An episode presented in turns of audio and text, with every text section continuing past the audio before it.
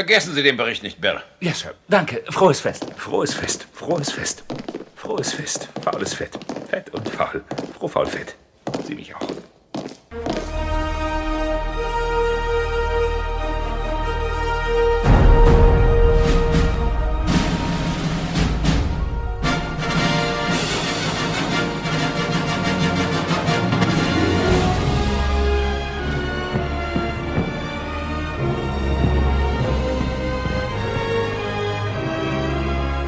Cinemotions, der Kinopodcast mit Stefan und Jens.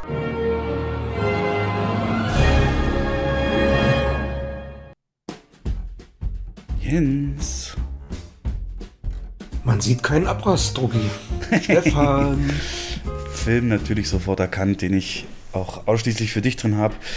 Ja, noch heißt es nicht frohe Weihnachten, aber es heißt herzlich willkommen an dich, Jens, und an unsere Hörer, die wahrscheinlich letzte Folge im Jahr 2020, das uns einiges abverlangt hat. Wir gehen heute nochmal auf die aktuellsten Entwicklungen ein. Die Bomben, die gezündet wurden in Hollywood. Das sei ein sehr großes Studio sich entschieden hat, sämtliche seiner Filme gleichzeitig ins Kino und ins Streaming zu bringen. Es gab den Disney Investor Day. Zieht Disney da mit? Was haben die da gesagt zum Thema Kino, Kinofenster und Filme im Kino? Wir werden einen kleinen Rückblick geben aufs Jahr und einen Ausblick aufs nächste Jahr, denn ohne Hoffnung läuft hier natürlich gar nichts und von daher herzlich willkommen dazu. Aufnahmetag Mittwoch, 16.12. Und das heißt, wir nähern uns mit Riesenschritten auf Weihnachten. Und dann natürlich die Frage, bist du in Stimmung? Wie ist es bei dir weihnachtlich gesehen? Also weit weniger als die Jahre zuvor, muss ich schon ganz ehrlich sagen, obwohl ich großer Weihnachtsfan bin, will sich so eine richtige Stimmung nicht einstellen. So. Es liegt auch, ja, es liegt an, an vielen Sachen und dass es keine Weihnachtsmärkte gibt und Leute eher so ein bisschen depressiv sind. Jo. Legt sich alles nieder, ja das kann man nur von sich heraus äh, ein bisschen lösen und mit äh, Disziplin, frische Luft und sowas da durchgehen. Aber ich sage dem ja. jetzt ganz genauso. Ähm, ich habe auch ein Motto für diese Sendung schon, weil mehrere Themen, die mich beschäftigen, so unter diese Überschrift passen und die heißen, man stirbt als Held oder lebt so lange, bis man selbst der Böse wird. Das wird unter anderem nachher zu Warner Brothers ähm, passen. Aber auch zu meinem zu meiner Erzählung der Woche, die, die wollte ich äh, dir und den Hörern nicht vorenthalten, da ich ja hier meinen Standpunkt als Gamer äh, ein bisschen auch, auch ähm, ja, weiter vertreten muss. Und da ist das meist erwartete Spiel des Jahres jetzt rausgekommen, endlich am 10. Dezember. Und zwar Cyberpunk 2077. Stell dir einfach vor, Blade Runner slash Matrix als ein Film.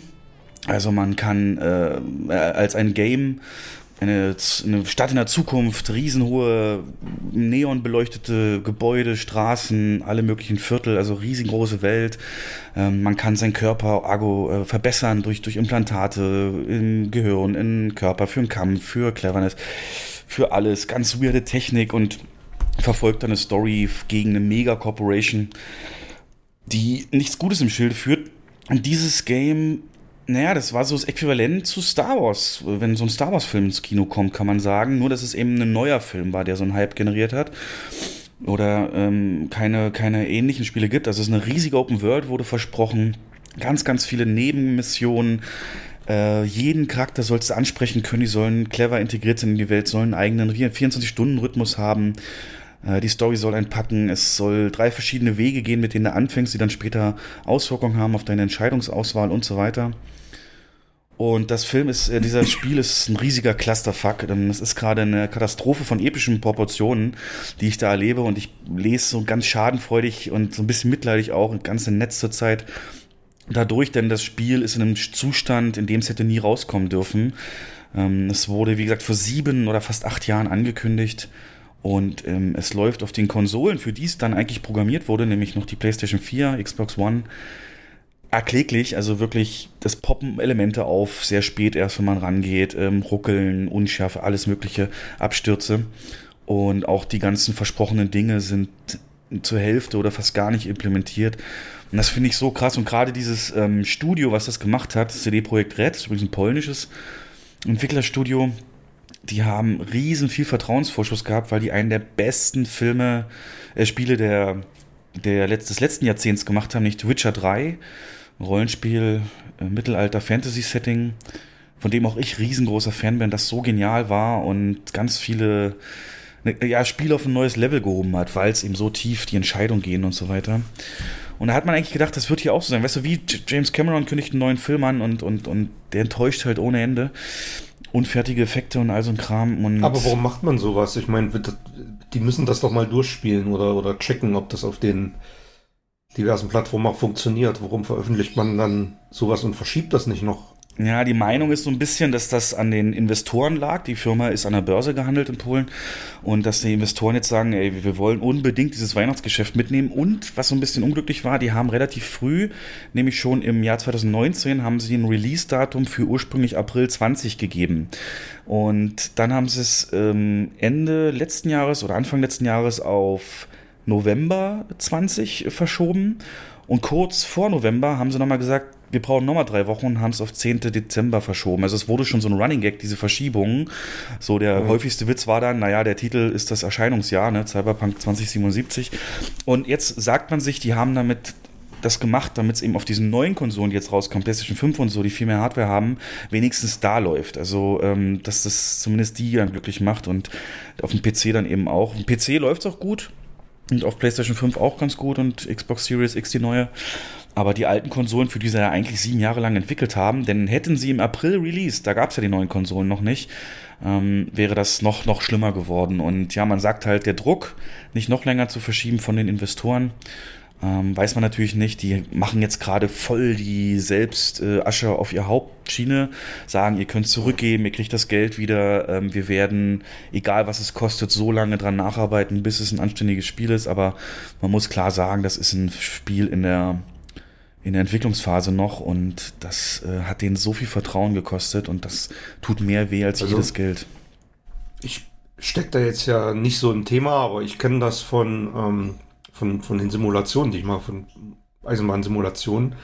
Da ist auch ein neues Spiel rausgekommen oder eine Weiterentwicklung eines bisherigen Train Sim World, Train Sim World 2.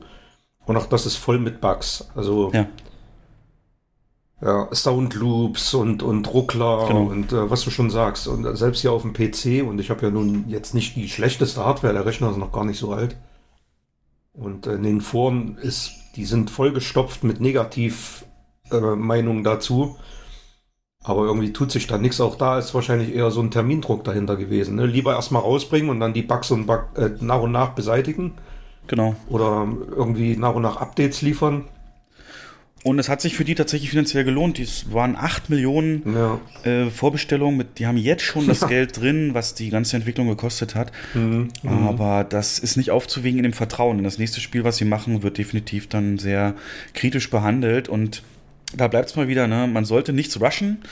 Man sollte nichts ja. schnell, schnell, schnell rausbringen. Und da habe ich mir mal überlegt, Jens, eigentlich ist es ein Wunder, dass wir gerade mit so viel Computereffekten und auch wirklich halt viel Soft-Digitaltechnik, die in Filmen drin stecken, eigentlich Filme bekommen, pünktlich, die keine so eine großen Aussätze haben. Ne? Da scheint das Projektmanagement doch deutlich ähm, routinierter zu sein mhm. und äh, ist, das ist das ist halt Routine, ja. ja die können ist, das äh, besser einschätzen, ja. haben natürlich nicht mit Technik, ja. jeder weiß, auf was es abgespielt wird, ja. Die Software sind alle, die sind alle entwickelt und äh, werden nur weiterentwickelt. Das ist die Effekte besser werden, aber sie sind halt da. Genau, naja. Es gibt halt Software, um Wassereffekte zu kreieren, es gibt welche, um Himmel zu kreieren und ja. So. Mein Lieblings ähm, visueller Bug von einem visuellen Effekt in einem Film ist das Transformers 3, wenn, wenn ähm, Megatron, glaube ich, auf dem Stuhl von Abraham Lincoln in dem, in dem Memorial da in Washington sich hinsetzt dann klippt der Fuß in den Boden rein. Also man sieht, dass der da nicht auf dem Boden aufsetzt, sondern da durchgeht. Ja. Aber mehr, ich könnte jetzt nicht so ein grobes Beispiel für fehlerhaftes CGI nennen, außer da, wo es hm. die Klassiker hier, Scorpion King. Außer halt schlechteres CGI, ne? Also etwas billiger gemacht. Das gibt es ja zuhauf, aber bisschen da gespart, ja. Naja, auf jeden Fall habe ich dieses Spiel, weil wir wollen jetzt mal so ein bisschen Thema kurz noch Weihnachtsgeschenke kommen, ähm, habe ich mir dann auch abbestellt, beziehungsweise nicht gekauft und werde mir das so nächstes Jahr gönnen, wenn dann die ganzen Verbesserungen drin sind. Denn Bock auf diese Welt habe ich schon. Ähm, das ist ein sehr spannendes Setting für mich, dieses Blade Runner-artige und ja, warum das nicht hier auch so lang. So lange lebe ich weiter in meiner Wikinger-Welt bei Assassin's Creed, die mir wirklich Spaß macht und bin jetzt bei Vikings Staffel 6 und das wird ja nochmal richtig gut. Staffel 5 habe ich eigentlich mehr so mich durchgequält. Aber die ersten Folgen von der sechsten, die packen mich mhm. wieder richtig und, und habe da richtig Bock. Am 30. Dezember geht's weiter. Mhm. Echt? Gibt's eine siebte? Nee, die, die, die jetzt momentan vorliegenden zehn Folgen von der sechsten. Ach so, okay. Ist ja 6.1. Ah, okay. Und 6.2 kommt ab 30. Alles klar. Ich habe den Twist äh, mit Rollo und Björn, der hat mich kalt erwischt. Ich habe da nicht einmal dran gedacht, ne? Aber egal, wir, wir schalten mhm. schon wieder ab. Ähm, genau, aber, aber Geschenke. Wir, wir sind ja im zweiten Lockdown, der heute auch losgeht, was dazu geführt hat, dass in den letzten zwei Tagen extrem äh, die Geschäfte besucht wurden überall. Ich habe eine Freundin auch im Einzelhandel, die hat einfach nur gesagt, die Leute sind komplett verrückt. Das äh, war wohl der zweiterfolgreichste Tag vom Umsatz her in der Geschichte des Unternehmens, in dem sie arbeitet. Ähm, das muss man sich mal auf der Zunge zergehen lassen. Ähm, das ist natürlich ein Effekt, Jens, den hatten wir auch. Als feststand, dass Kinos ab 2.11. wieder zumachen, war auch das eines der erfolgreichsten mhm. Wochenenden seit Wiedereröffnung davor das. Aber. Bei meiner Frau auch, ne? Gestern, die haben den Laden gestürmt. Ja. Gestern. Und ähm, bombardiert mit Fragen, was ist mit Umtausch? Ja. Und äh, ich habe ja nur vier Wochen Umtauschfrist. Und was ist, wenn ihr länger zu habt? Und und und. Also das ist wirklich ähm, auch sehr nervenaufreibend gewesen, sagt sie, da jedem irgendwelche Fragen zu beantworten. Dann haben die 50 Prozent auf alles Reduzierte nochmal gemacht, um, ja. den, um das Lager leer zu bekommen. Ja, ja, das Einlagern wäre der Tod. Das war ne? schon, naja, 50 Prozent, 10 Euro, also 4,50 Euro, hat einer gesagt. Hm, ja. Versuch's nochmal. Ja. Wollen Sie einloggen? ja. ja, hat halt meine Freundin aber auch erzählt. Das war nicht immer nett, die Stimmung. Es war eher aggressiv. Ja, ja. Und mhm. gerade was so um Abholungen so ging und, und ich will meine Ware und Geschenke. Aber darum soll es jetzt gar nicht gehen. Da hat jede Branche ihr Süppchen zu kochen im Lockdown. Richtig, wir werden genau. Corona auch relativ viel rauslassen hier. Dazu haben wir eigentlich alles gesagt und warten jetzt eben die weiteren Entwicklungen ab. Aber zum Thema Geschenke, äh, wie weit bist du denn? Hast du dich dann online eingedeckt oder? Teils, teils. Ich, wir machen, also ich habe mit meiner Schwester vereinbart, dass wir uns dieses Jahr nichts schenken, weil wir uns wahrscheinlich nicht sehen werden. Und ähm, insofern bleibt es bei meinen Eltern, meiner Schwiegermutter und meiner Frau. Und da habe ich eigentlich alles. Alles versorgt. Ja. ja. Genau. Ähm, die Paketboten haben jetzt natürlich die große Last zu schultern und Jeff Bezos wird sich auch freuen über so einen Lockdown. Die mhm. werden wahnsinnige Umsätze machen. Aber unabhängig davon, Jens, möchte ich dir einen Vorschlag machen. Ich würde mal sagen, wir beschenken uns doch vielleicht auch. Und ich hätte ein Geschenk, das wir uns vielleicht teilen können. Es kostet 30 Euro. Das heißt von jedem 15. Und ich bitte ich habe das entdeckt und dachte nur, wir müssen uns das schenken. Es gibt keinen besseren Jahresabschluss als dieses. und zwar geht es natürlich um diesen Podcast und etwas für diesen Podcast uns zu schenken. Und zwar bietet das Internet und Apps ganz neue Geschäftsformen, ne? wie äh, bestimmte berühmte Persönlichkeiten in Kontakt treten können mit dem, mit dem, mit der Allgemeinheit. Es ist nicht mehr nötig, dass du nur im Fernsehen berühmt wirst und so weiter. Ganz bekannt ist ja zum Beispiel Twitch, diese Videostreaming-Plattform, die ich schon ein paar Mal erwähnt habe. Da war es übrigens so, Jens, ich wusste es gar nicht, ob du das weißt, ähm, neben den ganzen etablierten normalen Gamern und so, nutzen diese Plattform auch zum Beispiel ehemalige Pornosternchen, ne? also zum Beispiel Sascha Gray oder Adriana ja, Cicic. Da kennst du dich aus, ne? Da kennst du Sascha Gray kennt jeder, come on. Wer ist und, das? Keine Ahnung. Mhm. Deine Frau hört mit, ne? Und äh, Adriana Tschetschik halt, so richtig diese großen Namen, äh, die sind natürlich schon äh, in Ruhestand, was ihre ursprüngliche, die Pornobranche angeht. Aber die machen jetzt auf Twitch äh, beispielsweise Zoch, äh, Zock-Streams oder sogar Koch-Streams. Also Sascha Gray beim, beim Teigrollen äh, ähm, zu beobachten, wenn sie das Nudelholz nimmt und die Länge vom Nudelholz abschätzt, das ist schon lustig so. und das haben die auch Cyberpunk gezockt beispielsweise, aber können halt direkt interagieren ähm, mit den Fans. So, das gibt es ja dann auch OnlyFans, sagt ihr mit Sicherheit auch was, wo dann eben Stars und Sternchen sich dann, ähm, also die auch Pornostars direkt halt sich abonnieren lassen können und da exklusiv Pornoclips reinstellen. Also ich habe das nie genutzt, aber es ist äh, ein riesen, riesen äh, Industriezweig, da geht, gehen ganz viele hin raus aus diesen großen Firmen, die alles unter einem Dach hatten. Diese, kennst ja bestimmt ein paar, nenn mal eine. Brothers, ne, sagt dir was. naja, auf jeden Fall, oh, du hältst dich jetzt verdammt zurück, ich merke das schon. Ähm, nee, auf jeden Fall gibt es ja da viel. Ich kenne noch die alten, hallo, ich hatte mal eine Videothek. Ich kenne nur Theresa Orlowski. Ah ja, gut, das ist vor meiner Zeit.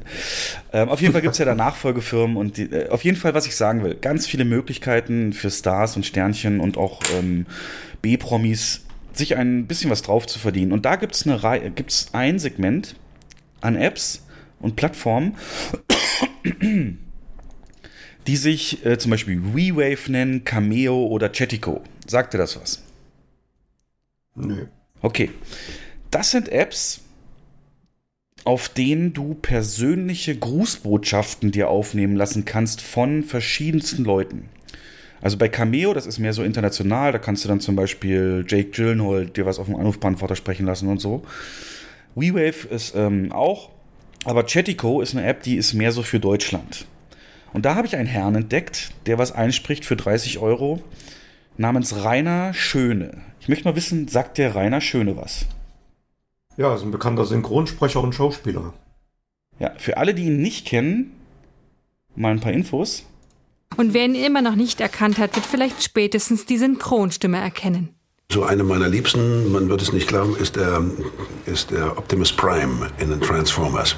Das hat mir nämlich eine völlig neue junge Fangemeinde gebracht. Und wenn ich irgendwo hingehe in einen Telefonladen, da kommen irgendwelche Kids raus. Optimus Prime ist hier.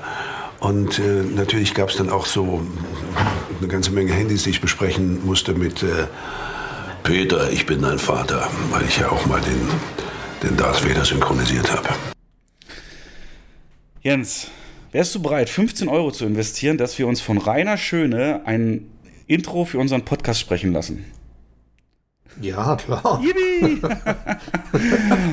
Was glaubst du denn, wie ich ausgerastet bin? Ich habe schon überlegt, wie lange mein Geld reicht, wenn ich ihn irgendwie alles einsprechen lasse, so. mein ganzes Leben.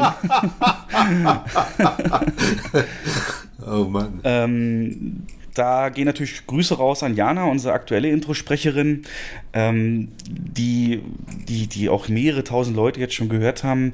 Aber ich finde, wenn du mit äh, Optimus Prime in Konkurrenz stehst, dann ist das halt hart. Und äh, dein Auftrag bitte, Jens, bis, äh, ja, guck mal, also der wird jetzt wahrscheinlich auch keine Zeit haben und so, aber versuch mir mal in den nächsten Tagen vielleicht ähm, oder auch ihr Hörer in die Kommentare mal zu schreiben, was soll denn unser Intro sein? Was soll der denn sagen? Soll der ganz schnöde sagen, ähm, mein Name ist Optimus Prime und ich begrüße euch zu Cinemotions? Oder ähm, hast du irgendwie eine andere Idee, äh, die wir da machen können? Aus dem Bauch heraus fällt dir da was ein? Oder nee, wir schon muss ich überlegen. Oder wir können natürlich muss auch Vader nehmen, aber Vader ist, glaube ich, äh, nicht so toll, weil Optimus Prime erkennst du eher bei ihm und hörst es raus. Und das machen wir auf jeden Fall und ich glaube, dann haben wir da eine sehr unverwechselbares Intro. Ja, für alle, Chetico heißt die App.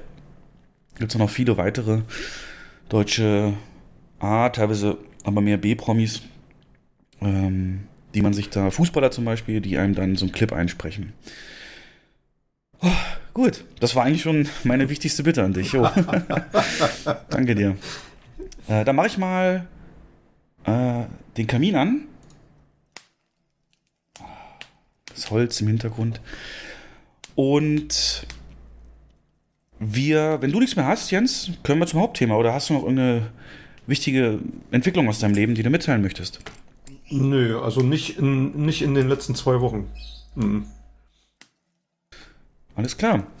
Dann, ja, das Hauptthema. Wir nehmen jetzt, wie gesagt, mitten im Lockdown auf und Kinos sind immer noch zu. Auch Frankreich hat mittlerweile gesagt, Jo, könnt doch nicht am 15.12. aufmachen, weil es alles wieder so schlimm ist mit den Zahlen. Und mitten in diese eh schon in diesen Vorhang aus, aus negativen Nachrichten ist jetzt noch eine reingekommen. Übrigens, Jens, ne, wir dürfen nie wieder. Unsere Aufnahme, wir haben ja letztes Mal am 2.12. aufgenommen.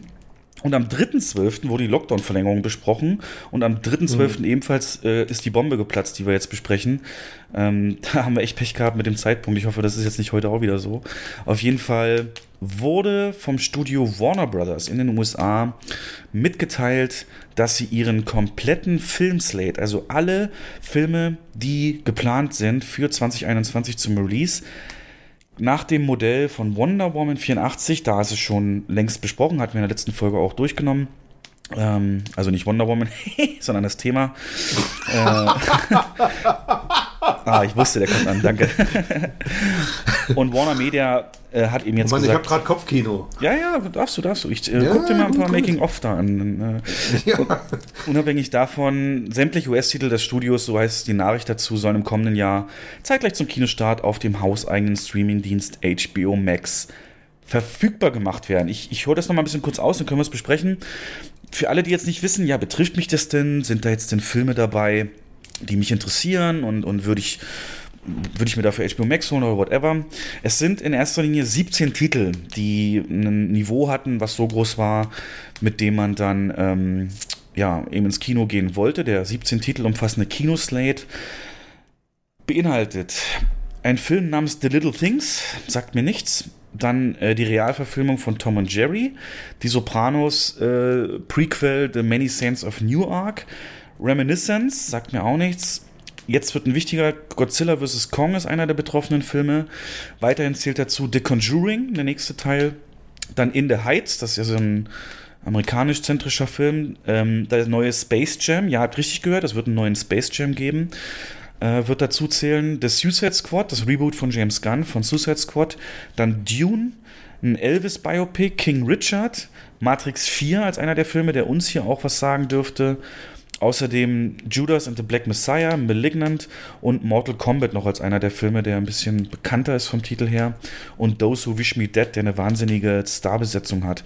Ähm, das sind die Filme, die es betrifft und in diesem sogenannten Hybridmodell äh, erscheinen sollen. Nochmal kurz zur Zusammenfassung, wie das passiert jetzt aktuell auch schon für Wonder Woman 84 in den USA.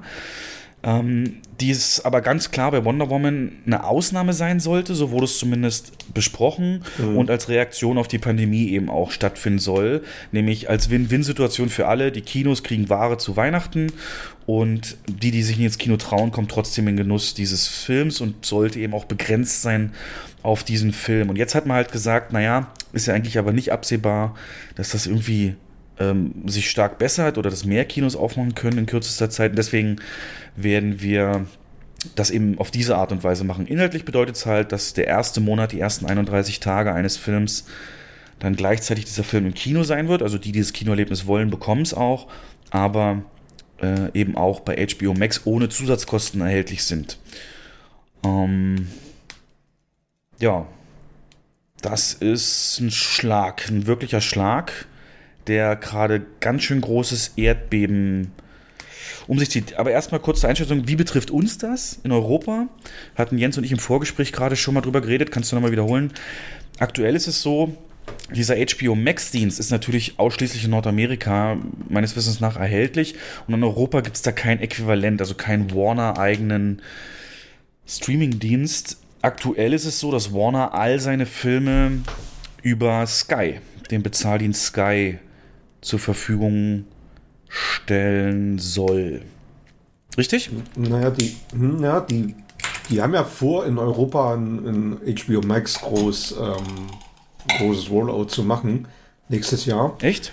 Aber ja, soll in Europa Fuß fassen, aber eben nicht in Deutschland, weil die in Deutschland die mit Sky haben und ähm, solche Sachen wie Game of Thrones oder ach, man, also ganz aktuelles Beispiel zum Hexen Hexen lief kurz vorm Lockdown noch im Kino ein paar Tage und eine Woche später auf Sky und zwar nicht im, im ähm, ja, Video on Demand, sondern direkt im normalen Sky-Programm, also für alle Abonnenten frei verfügbar. Das ist schon eine andere Hausnummer, als wenn man dann nochmal 6 Euro dafür bezahlen müsste oder noch mehr. Und ähm, das ist momentan das Modell, was in Deutschland gibt. Aber HBO Max soll in Europa zumindest äh, relaunched werden. Und das ist, wahrscheinlich haben sie es auch deswegen gemacht, weil in den USA ist das ja wohl eher ein Flop geworden. Der Streamingdienst. Ja, genau. Oder gewesen bis jetzt. Im Fahrwasser von Netflix und Disney Plus. Richtig. Ähm, Habe ich auch konkrete Zahlen? Die haben, seitdem es Mhm. gestartet ist, ähm, 9 Millionen Abos aktuell. Ne? Ja, das ist gar nichts. ne? Das ist nichts. Also, wenn man das vergleicht. Das- äh, Ja, das ist. Netflix, dasselbe nur als, nur als. Kenngröße, Netflix steht bei 195 Millionen. Ja. Ja, die, die haben primär dasselbe Problem wie Disney Plus. Ähm, halt nur Content aus dem eigenen Haus. Und der ist bei Warner, ich weiß gar nicht, die haben doch eigentlich einen riesen Filmstock. Disney Plus ist halt momentan sehr, sehr kinderaffin, kinder- und familienaffin. Weswegen das wahrscheinlich deutlich besser läuft, aber keine Ahnung. Und das ist natürlich eine, ja, die packen die Möglichkeit am Schopf, um ihren, ihren Streaming-Dienst zu erstmal in Europa rauszubringen und dann wahrscheinlich deutlich bekannter zu machen und auf die Füße zu helfen. Ja. Das ist laut, äh, laut, laut, laut Berichten, die man so hört, wirklich der, der Hauptgrund. Und das können wir mal vorwegnehmen. Es gibt ganz klar das Gerücht, dass die Muttergesellschaft von Warner, nämlich der Telefon, Telekommunikationskonzern AT&T, den Schalter ja. umgelegt hat und Warner selber eigentlich da gar nicht so viel mitsprechen konnte. Jetzt natürlich die ganzen, den ganzen Stress abbekommt, aber das war anscheinend so eine Druckentscheidung von AT&T, die natürlich die, die, die Pandemiesituation ausnutzen wollen und diesen Streamingdienst in den Markt drücken. Mal als, um euch das mal das Level vorzustellen, seitdem es Netflix Streaming gibt, das sind jetzt 13 Jahre her, haben die erst sechs Filme gemacht, die ein Budget hatten von über 100 Millionen. Und hier bei diesem Slate waren da mehrere dabei. Ähm, und zwei von denen sind noch nicht mal veröffentlicht und nur einen überhaupt von Netflix, der über 200 Millionen äh, gekostet hat, der aber auch nächstes Jahr erst rauskommt mit dem Titel The Grey Man. Und das muss man sich vor Augen halten, dass jetzt mit diesem Schritt auf einen Schlag nächstes Jahr Studiofilme, also Warner Brothers Filme im Wert von über 2 Milliarden Dollar ins Streaming kommen. Und mhm. das ist halt ein Schiff, das ist halt wirklich, wie man schon sagt, wirklich ein Erdbeben, ganz klar. Ja. Ähm, ich habe gelesen, dass ATT, die diese Entscheidung forciert haben, ja. mit 150 Milliarden Dollar verschuldet sind. Und die sind natürlich auch, die sind börsennotiert. Und es geht einfach nur darum, also mit dieser Entscheidung, ähm, den Börsenkost nach oben zu drücken und das Überleben an der Börse zu sichern. Also das ist so dass der Grundtenor, den man so dann liest. Ähm, ja, ne, man lebt, entweder stirbt man als Held oder lebt so lange, bis man selbst der Böse wird. Das passt jetzt umso mehr eben auf Warner. Beziehungsweise, es ist ja, also klar, man kann es eigentlich annehmen, dass ATT da den Drücker hatte, aber mhm. das wird langfristig Folgen für Warner Bros. haben und wir kommen gleich mal so ein bisschen auf die Reaktion, die es so in der Welt gibt zu diesem Schritt. Denn es ist ein wichtiges Detail durchgesickert, sickert. Im Gegenzug zu Wonder Woman 84, bei dem Warner ähm, auf Patty Jenkins, Gal Gadot und so den wichtigen Playern hingegangen ist vorher und gesagt hat, ey, wir würden das halt gerne so machen, gleichzeitig Kino ja. und Streaming und so und so.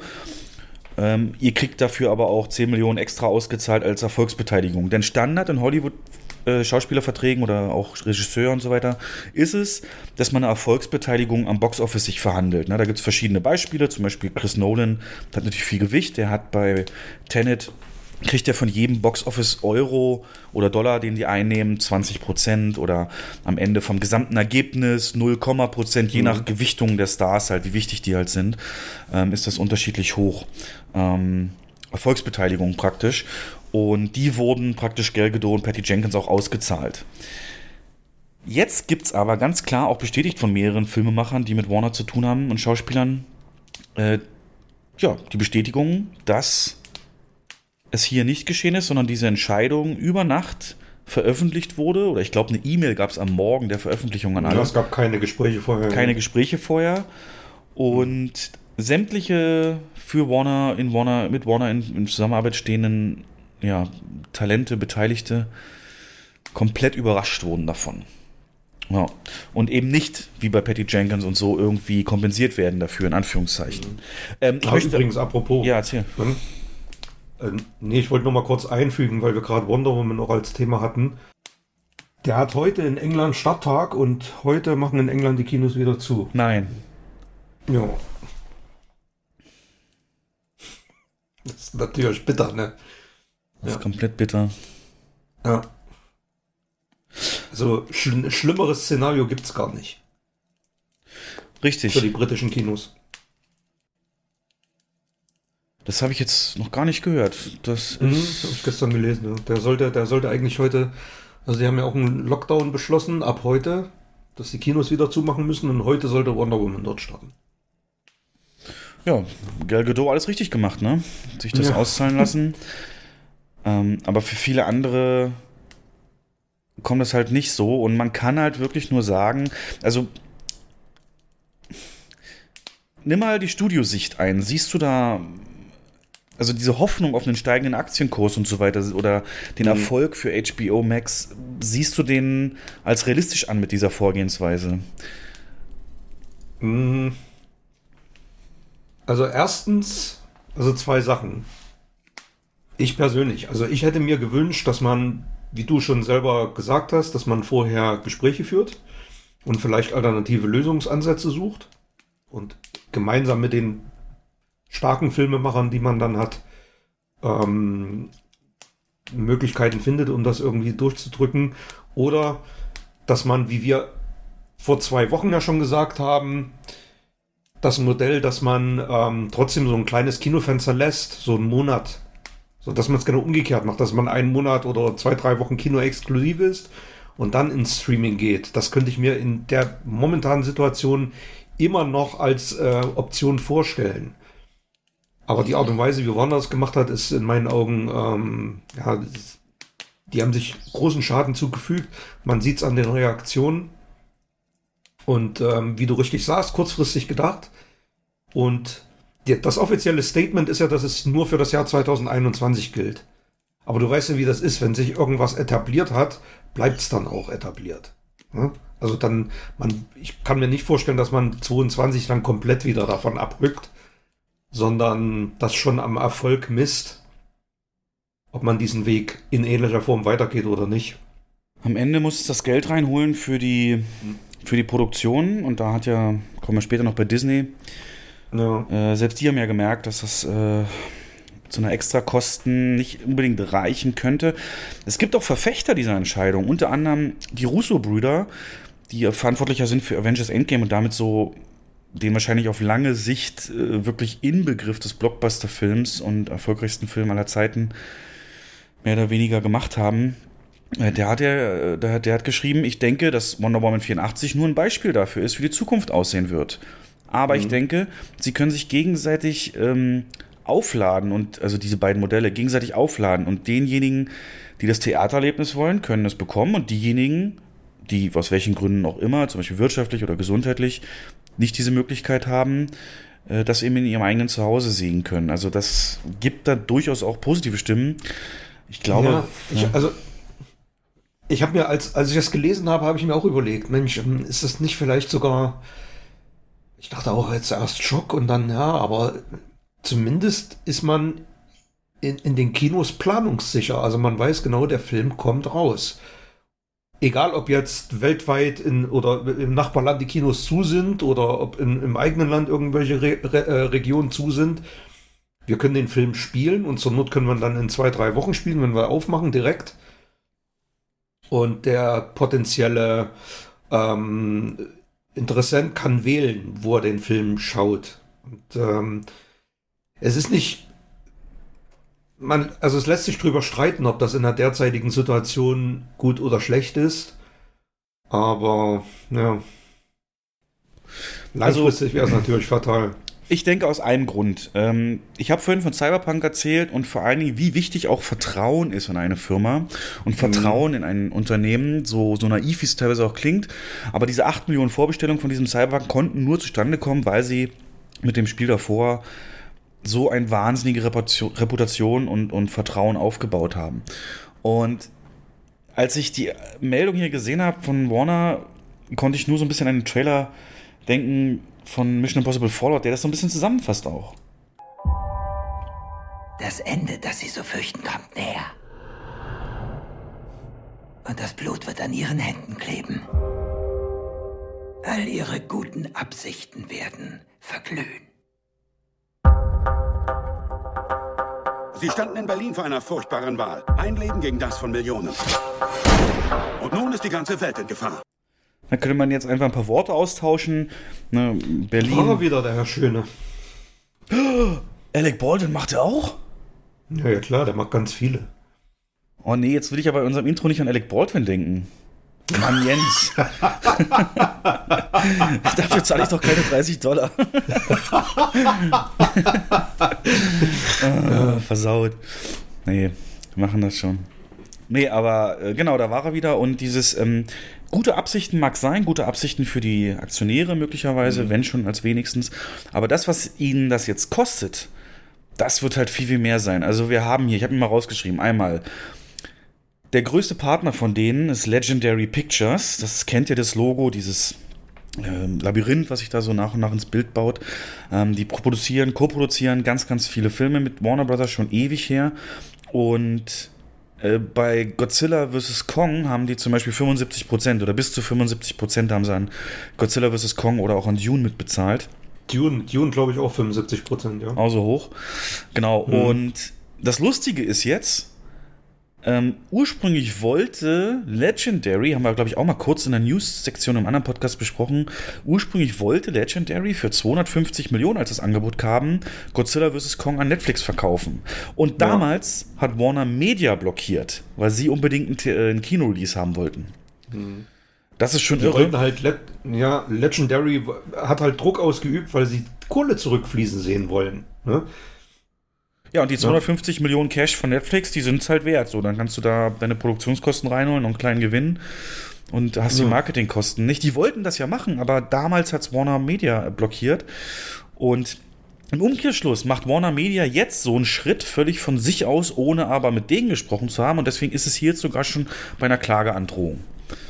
Und mhm. würde mich nicht wundern. Aber ganz zu schweigen von den, von den ganzen enttäuschten Regisseuren und die haben ja nun einen Stock von wirklich einen großen Namen bei sich, ne? Und die sind, ähm, die sind gerade dabei, da können wir ja gerade mal auf einen zu sprechen kommen, das hast du dir bestimmt auch rausgesucht. Bei mir würde jetzt Chris Nolan kommen. ja, bei mir Denis Villeneuve. Genau, also Denis Villeneuve, Regisseur von, ähm, kannst du ja gleich mal erzählen von Villeneuve und ich erzähle von Nolan. Mhm. Ähm, Nolan, muss man sich vorstellen, ist eine eierlegende Wollmilchsau für Warner Brothers. Der ist so ein bisschen der Stammregisseur von denen. Also das Studio und er sind eigentlich schon ewig beisammen. Er hat, glaube ich, mal kurzzeitig was mit Paramount gemacht, auch vorher noch.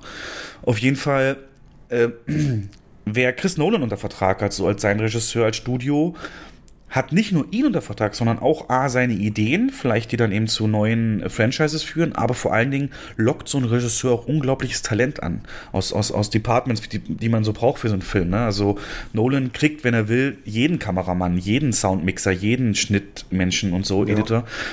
Und das darf man aber nicht vergessen. Ein Studio kann nur so gut sein wie das Talent, was es anzieht. Und ich glaube, der Satz, den Nolan im offenen Brief geschrieben hat, ähm, fasst es hier ganz gut zusammen. Some of our industry's biggest filmmakers and most important movie stars went to bed the night before, thinking they were working for the greatest movie studio, and woke up to find out they were working for the worst streaming service. Mhm. Also zu Bett mhm. gehen, egal, ich arbeite für Warner, aufwachen, oh Gott, ich arbeite für HBO Max. Ähm, das ist so, das fasst es so ein bisschen in seinen Augen zusammen. Und der hat ja auch mit Tenet ähm, diesen Sommer eben einen Film rausgebracht, der zumindest in Deutschland, leider in den USA nicht, aber in Deutschland doch sehr gutes Ergebnis gemacht hat. Deutlich mehr, als man eigentlich vor der Pandemie noch eingeplant hatte für den Film. Und das ist schon eine harte Aussage, ne? Wieso muss ich jetzt für den schlechtesten aller Streaming-Services arbeiten? Er hat dann auch sofort einen Schuldigen ausgemacht und hat gesagt, ähm, Warner Brothers hat wirklich eine unglaubliche Maschinerie am Laufen gehabt, um, um, um, um Filmschaffende und deren Arbeiten rauszubringen und sowohl zu Hause als auch im Kino und das hat alles gut zu gepasst, aber das wird jetzt gerade komplett zerlegt. Ähm, sie verstehen noch nicht mal, was sie gerade verlieren. Ihre Entscheidung macht keinen wirtschaftlichen Sinn und selbst der oberflächlichste Wall Street Investor kann hier sehen, äh, den Unterschied zwischen zerstören und einfach nur Disruption. Also Disruption kann ja was Gutes sein, wenn eine Branche aufgerüttelt wird und neue Wege geht. Aber Dysfunktion, das Wort, was er hier verwendet hat, zeigt halt, es ist ähm, schädlich. Und er bestätigt auch, dass niemand informiert wurde, äh, äh, ja, dass er eben ins Bett gegangen ist und dann aufgewacht ist mit dieser News. Also Was glaubst du, wird es ein Break-up geben? Werden die sich scheiden lassen, Warner Brothers und Nolan? Und wenn ja, welches Studio passt denn am besten zu Nolan? Das ist eine gute Frage. Das ist wirklich schwer zu beantworten. Also zunächst muss man sagen, dass eigentlich hat sich so die, die Stimmung ein bisschen gekippt. Zuerst war Disney der Buhmann der Branche, jetzt ist es Warner. Und fairerweise muss man aber erwähnen, dass Warner sich in den ersten Monaten der Pandemie wirklich als sehr guter Partner für die Kinos erwiesen hat und verlässlich war und ähm, viele Filme trotzdem terminiert hat und versucht hat, den Kinos zu helfen, gerade in Deutschland. Also Warner Deutschland ähm, hat da echt, ja, wie soll ich sagen, eine Vorreiterrolle gespielt, wie man, wie man trotz so einer schwierigen Situation als verlässlicher Verleiher auftreten kann. Und ähm, jetzt nochmal zu Nolan. Puh, das ist schwer zu beantworten. Also das Vertrauen dürfte weg sein von Nolan, ne? Das ist weg, ja. Die Gerüchte im Netz sagen, am ehesten würde jetzt Universal oder Sony Na, zu das Nolan mir passen. jetzt sofort Pa- Paramount, ja, mhm. Paramount-Logo vom nächsten. Ja. Genau. Unabhängig davon verlieren die natürlich jetzt, gut, das ist jetzt ein großer Name, aber das wird natürlich auf kleineren Ebenen ebenfalls der Fall sein. Und es gibt ja noch mehr große Namen, das ist ja das. richtig. Und da hast du ja einen ja jetzt. gerade auf die. Genau. Ja, genau. Und also Villeneuve äußert sich sehr heftig. Kurze Info, Denis Villeneuve ist der Regisseur von Dune, auch einem Filme, einem der Filme, die es betroffen hat. Jetzt kannst du. Genau. Und ähm, er sagt, es handelt sich um einen verzweifelten Versuch, die Aufmerksamkeit des Publikums zu gewinnen. Es gebe keinerlei Liebe, weder für das Kino noch für das Publikum. Also das ist schon harter Tobak. Und zudem sei jeder Schritt der Versuch, Warner Streaming-Plattform HBO Max nach einem mäßigen Start zu retten, ein Versuch, der allerdings zu einem hohen Preis kommt. Filme machen ist eine Zusammenarbeit, die auf gegenseitiges Vertrauen und Teamwork baut, und Warner hat nun verkündet, dass sie nicht mehr im selben Team sind. Ähm, also Denis Villeneuve erklärt dann noch, dass er Streaming als wertvolle Ergänzung zum Kino durchaus sieht, aber er betont auch, dass Streaming die Filmindustrie, wie wir sie vor Covid-19 kannten, allein nicht tragen könnte. Und ähm, er weist darauf hin, dass sein Team in, in ihrer gemeinsamen Vision von Dune drei Jahre ihres Lebens geopfert haben für eine Kinoerfahrung auf der großen Leinwand. Sowohl die Bilder als auch der Sound seien darauf abgestimmt, im Kinosaal erlebt zu werden. Richtig. Mit der direkten Heimveröffentlichung spiele man außerdem auch Raubkopierern in die Karten. Und darüber hinaus, welche Folgen das nach sich ziehen könnte, ist sich der Regisseur durchaus im Klaren. Und jetzt kommt der Satz, der eigentlich alles auf den Punkt bringt. Warner Bros. hat womöglich gerade das Dune-Franchise gekillt. Ich hätte noch einen Ähm. anderen Satz, der eigentlich, mit dem er den Brief beendet hat, der können wir jetzt nicht weglassen. Ähm, er hat gesagt, Ja, den habe ich auch noch, aber erzähl das. Kinoerlebnis ist wie kein anderes. In diesen abgedunkelten Ja. Theatern fangen Filme unsere Geschichte ein, bilden uns aus, beflügeln unsere Fantasie und heben und inspirieren unseren kollektiven Geist. Es ist unser Vermächtnis. Es lebe das Kinoerlebnis. Ja. Ja. Und, Und ich, er sagt noch, ja. Dune ist mit Abstand der beste Film, den er je gemacht hat. Ja gut, das, ja, Jens, da bin ich ein bisschen zwiegespalten, weil das könnte Und- wirklich Marketing ja, ja. sein. Ne? Das, Ja, im Zusammenhang, wenn die Pandemie erst einmal vorbei ist, werden sich die Kinos wieder mit Menschen füllen. Darauf, glaub, äh, daran glaube ich felsenfest. Also das hat er natürlich auch geäußert, dass er selber ans Kino glaubt und an die Zukunft des Kinos glaubt. das steht ja so, ja. Ich bin fest davon überzeugt, dass die Ja. Zukunft des Kinos auf der großen Leinwand liegen wird, Komma, egal was ein Richtig, Wall genau. Street-Dilettant sagt. ähm, er sagt auch hier nochmal, Menschen brauchen seit jeher dringend die gemeinsame Erfahrung mit dem Geschichten erzählen. Mhm. Ne, so nach dem Motto, selbst unsere Vorfahren saßen schon ums Lagerfeuer und Kino auf der großen Leinwand ist mehr als ein Geschäft. Das ist eine Kunstform, die Menschen zusammenbringt, die Menschheit feiert, unser Mitgefühl füreinander stärkt. Es ist eine der letzten künstlerischen, persönlichen, kollektiven Erfahrungen, die wir als Menschen teilen. Also ich liebe den Mann, also ausdrücken kann er sich Ja. und aber da waren jetzt viele Sachen drin, da wollte ich dich noch mal ein bisschen mehr nachfragen dazu. Und zwar das Thema Piraterie, hat er ja auch erwähnt, dass eben die Veröffentlichung, die, die, die ermöglicht ja fast unmittelbar, fast zeitgleich HD-Raubkopien sozusagen. Ähm, das war ja theoretisch bei Mulan auch der Fall und ähm, auch bei äh, Trolls 2 und so weiter. Und dennoch haben die aber sehr gute Zahlen gebracht, entweder für einen Streaming-Service oder, oder eben zumindest als Umsatz. da habe ich von Piraterie zu diesem Film gar nichts weiter gehört oder dass das irgendwie die meist runtergeladenen Filme, weißt du, was du manchmal so liest, du hast ja zum Beispiel gelesen, Game of Thrones ist die meist piraterisierte Serie der Welt und so. Mhm. Also man kann das ja irgendwie auch schon tracken. Ähm, aber äh, der, der Aspekt, ich weiß es nicht. Ähm, weil ganz ehrlich, ja, also ich weiß nicht, ob der im Mittelpunkt stehen sollte, hat er ja auch nicht gemacht, aber ähm, da hat man wirklich nicht viel von gehört, ne? Dass das also es ist ein, also es ist ein Aspekt, den er nennt. Also, also klar, es gibt mit Sicherheit gibt es da einen Effekt. Wie groß der ist, weiß ich nicht. Aber die, die Qualität, mit der man Filme heutzutage äh, raubkopieren kann, die ist ja, kannst ja nicht mehr mit 10, vor 10 oder 20 Jahren zu vergleichen. Du hast ja im Prinzip ein Original. Also mit dem Raubkopier hast du ja qualitativ fast ein Original heutzutage. Ich frage mich immer, wenn ich auf YouTube ähm, irgendwelche Reviews sehe von, von Filmen und Serien und die zeigen da Ausschnitte, die es im Trailer nicht zu sehen gab. Wo haben sie die Ausschnitte her? Also es müssen ja auch irgendwelche, keine Ahnung, die sind immer qualitativ mega hochwertig. Ähm, aber ich kenne den Effekt nicht. Ich weiß auch nicht, wie Mulan ist ja mittlerweile schon auf Blu-ray äh, draußen. Mhm. Und ich äh, habe keine Ahnung, wie hoch die Verkäufe gewesen wären, wenn es keine Raubkopie geben würde oder gegeben hätte. Weiß ich nicht. Wie du schon sagst, nirgendwo was zu lesen. Ja. Mm, diese Briefe sind natürlich auch durchs Internet gegeistert und ich finde diesen Appell ja. hier wirklich den bestgeschriebensten. Ich habe dir aber auch erzählt, ne, als so, ja, ne, also, dass es selbst mir ja schon mit meinen Hobbyvideos wichtig ist, dass die im richtigen Umfeld geguckt werden, dass was uns halt zur Verfügung mhm. steht, mit, mit Ton und so, nicht so ein Mini-Fernseher. Und natürlich weiß ich, dass es dann so ein Villeneuve mit Dune, Riesenbilder noch ganz krasser geht, aber andererseits, das größte Gegenargument, das ich gegen all dieses Aufbegehren, diese Beschwerden und so weiter im Netz gelesen habe, ist, dass eigentlich hier nur dahinter steht, dass die sich unfair behandelt fühlen weil sie eben nicht wie Patty Jenkins und Gal Gadot ihren Deal da bekommen haben. Und die Frage ist, wie hätten die reagiert, wären alle vorher informiert worden und hätten die dann diese Auszahlung an der Erfolgsbeteiligung bekommen? Und ähm, mhm. inwieweit ja. ist es überhaupt fair zu sagen, dass denen irgendwas verloren geht? Das sind Multimillionäre, die ihr Geld damit verdienen, den ganzen Tag gecatert zu werden und, und, und alles ihnen zur Verfügung steht, was es gibt. Mhm, ob das nicht so heulen ja. auf zu hohem Niveau ist. Ne?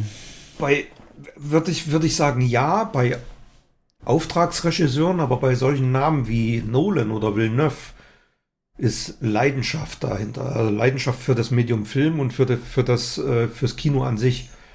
Und da glaube ich schon, also wenn man sich den Text durchliest, den Villeneuve da geschrieben hat, äh, ist schon ein bisschen Verzweiflung und Entsetzen rauszulesen.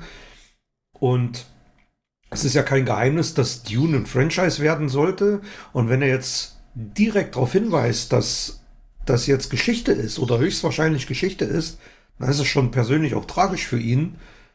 Ähm, es ist so ein, so ein Herzensprojekt von dem gewesen, wie, wie, Peter Jacksons Herr der Ringe. Jetzt stell dir mal vor, Peter, Peter Jacksons Herr der Ringe 3 wäre zur Pandemie gekommen und man hätte den im Streaming veröffentlicht. Das wäre doch für den persönlich, ähm, weiß ich nicht, man muss sich mal in die Lage des Filmemachers versetzen, der Jahre seines Lebens ähm, opfert, in Anführungsstrichen opfert, um seine Vision da äh, umzusetzen, die er dann natürlich auch auf der großen Leinwand sehen will und erlebt haben will vom Publikum. Ja, ja, klar, ich verstehe das auch als Filmfan und das, was er schreibt mit dem Kollektiven und so, das ist ja auch das Nonplusultra-Argument. Genau. Also gerade der Film, das ist ja, ja wohl ähm, man kann Dune nicht mit Conjuring vergleichen. Das ist das hinkt für mich komplett. Also da sind ja Filme im Stock, die ähm, ja, da kann man drüber diskutieren, ob man die im Streaming parallel rausbringt oder kurze Zeit später. Aber nicht bei so einem Film wie Dune. Der gehört ins Kino. Genau. Genau wie Godzilla vs. Kong. Ja, komische Vorstellung, da auf dem, auf dem Handy auf Play zu drücken, so ein Film. Ja. ja. Und das ist jetzt hier natürlich ganz klar dieses artistische und dieses wirklich Erlebnis, das er da retten will. Das hat er ja auch geschrieben. Ich werde einige Sätze davon auch bei uns regelmäßig mal posten. Die sind wirklich gut. Ähm, mhm. Aber andere Leute sagen zum Beispiel ganz klar, dass es denen hauptsächlich wirklich um die, um das Geld geht.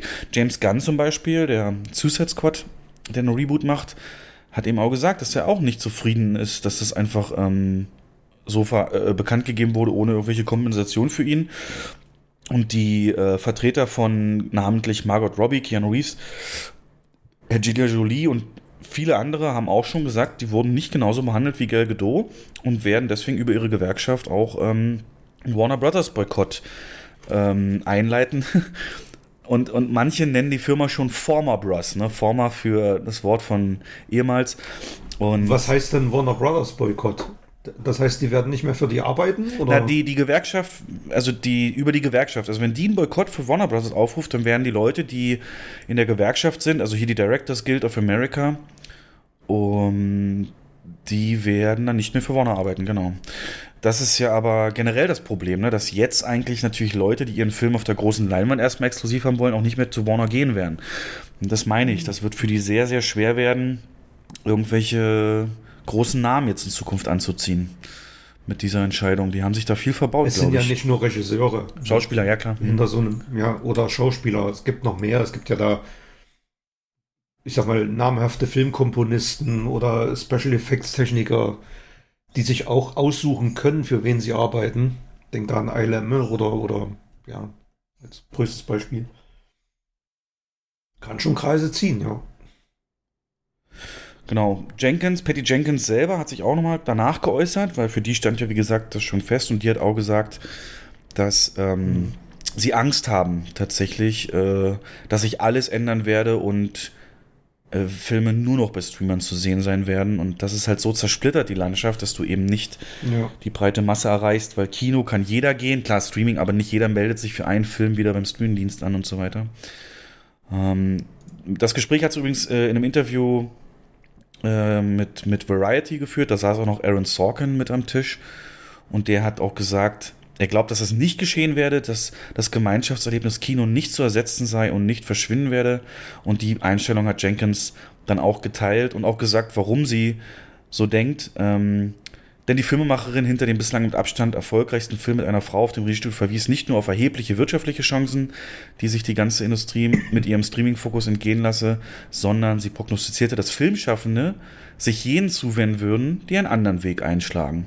Zitat, ich denke, dass ein Studio ähm, klug genug sein wird, hier auszubrechen und alle großen Filmschaffenden hier werden sich ihm anschließen. Die Kinos wiederum werden deren Filme bevorzugen, so Jenkins. Ja. Mhm. Und dann geht es jetzt halt wirklich um dieses Talent. Ne? Und ja, Ja gut, es gibt ja, es ist gar nicht so einfach immer. Es gibt genug Leute, die dann irgendwie einen Fünfjahresvertrag bei Warner oder sonst wem haben und sich dann verpflichtet äh, haben, zwei, drei, vier, fünf Filme für die abzuliefern.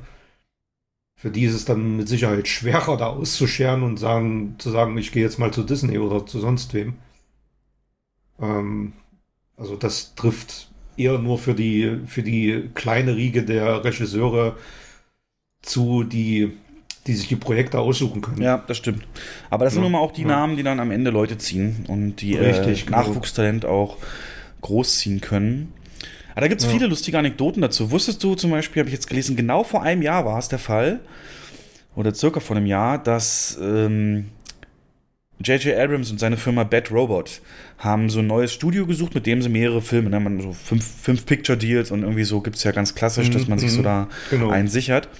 Und der hat vor einem Jahr Apple abgelehnt, die ihn für Apple TV Plus haben wollten, die doppelt so viel Geld ihm geboten haben wie Warner Media, mit Teilbegründung eben, dass Warner Media eine Kinoauswertung versprochen hat, die J.J. Abrams eben sehr wichtig ist. Und jetzt steht er, jetzt, jetzt steht er da, ja. Ähm, ja, es ist schon hart, es ist schon hart. Ja. Ähm, aber nochmal, wie glaubst du denn, wird sich das in Europa jetzt ausspielen? Ich glaube, wir werden das in Deutschland erstmal nicht so krass spüren, weil HBO Max hier fehlt und auch 2021 nicht kommen soll. Aber, aber in den Ländern, in denen das 2021 released wird, wird sich das schon, ja, sich das schon gravierend ändern. Bin auch sehr gespannt, was dann die Auswertungen am Ende ergeben. Und ja, man muss, muss Europa dann eben so sehen. Es wird wahrscheinlich auch nicht ewig Aber ich wegbleiben. möchte, ich ich meine, viele von diesen 17 Filmen, ja, ist Durchschnittsware und teilweise auch wirklich B- und C-Ware dabei. Ähm, aber solche Titel wie Godzilla vs. Kong und Dune, die gehören ins Kino. Und die gehören exklusiv ins Kino. Also. Ja. Ich kann mir, ich, ich möchte den, ich möchte den Godzilla nicht zuerst im Fernsehen sehen. Ich will den zuerst im Kino sehen. Und Dune genauso. Dune sogar noch mehr. Dafür sind die gemacht. Aber, aber das für mich. Ja, natürlich. Ja, das, du halt hast aber auch recht. Die anderen Filme, auch eine Matrix zum Beispiel, ne, will ich im Kino sehen. Aber ja. ähm, viele andere Filme, wie du sagst, mit Durchschnittsware, aber die verdienen das Geld halt auch, damit du so eine großen Filme machen kannst. Ne? Ja, Wenn das Geld ja, ich meine auch so ein Tom und Jerry, da werden auch ein paar Leute reingehen, ne? Gerade Familien, Kinder und so. Und das sind, ähm, also das sind dann eher Filme, die im Stream wahrscheinlich auch gar nicht so schlecht laufen werden, die Familiensachen. Ähm, aber gut, also dieses Beben ist da und wir werden jetzt abwarten, wie sich ausspielt, ob welche Klagen dagegen und so Erfolg haben, wie das die große Frage, ist. die große Frage ist ja, ob ähm, ob noch weitere Studios auf diesen Zug aufspringen werden. Ja. Wenn Warner damit Erfolg hat, wird das äh, wird Warner nicht der einzige sein, der das so macht. Oder die das so machen. Ich glaube, die Branche wird sich das sehr genau angucken. Es gibt ja auch Reaktionen von Kinos, äh, zum Beispiel der mhm. Vorstandsvorsitzende von AMC, der größten Kinokette der Welt, hat äh, gesagt, klar, die Corona-Krise, das ist äh, unbekanntes Terrain, da haben wir uns alle noch nicht befunden und viel verändert sich.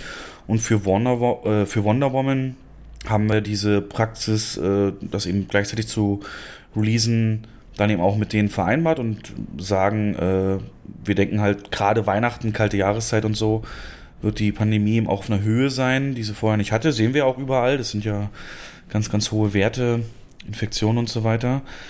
Ähm, aber als Warner eben gesagt hat, dass das für alle 2021 machen, das verstehen wir nicht, denn Impfungen sind um die Ecke, kommen demnächst und, und, und das Kinobusiness wird dann wieder sich erholen.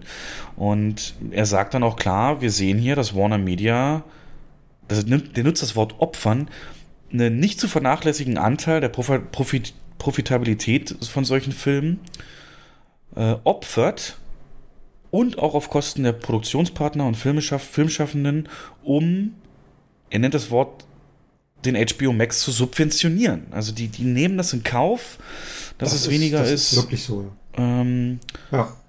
Und dann sagte, wir bei AMC werden alles in unserer Macht Stehende tun, um sicherzustellen, dass das Warner nicht auf unsere Kosten macht. Wir werden aggressiv äh, die die wirtschaftlichen Bedingungen, die für unser Geschäft so wichtig sind, verfolgen und haben auch sofort und schnell wichtige Dialog mit, mit Warner eingeleitet zu diesem Thema. Und mhm.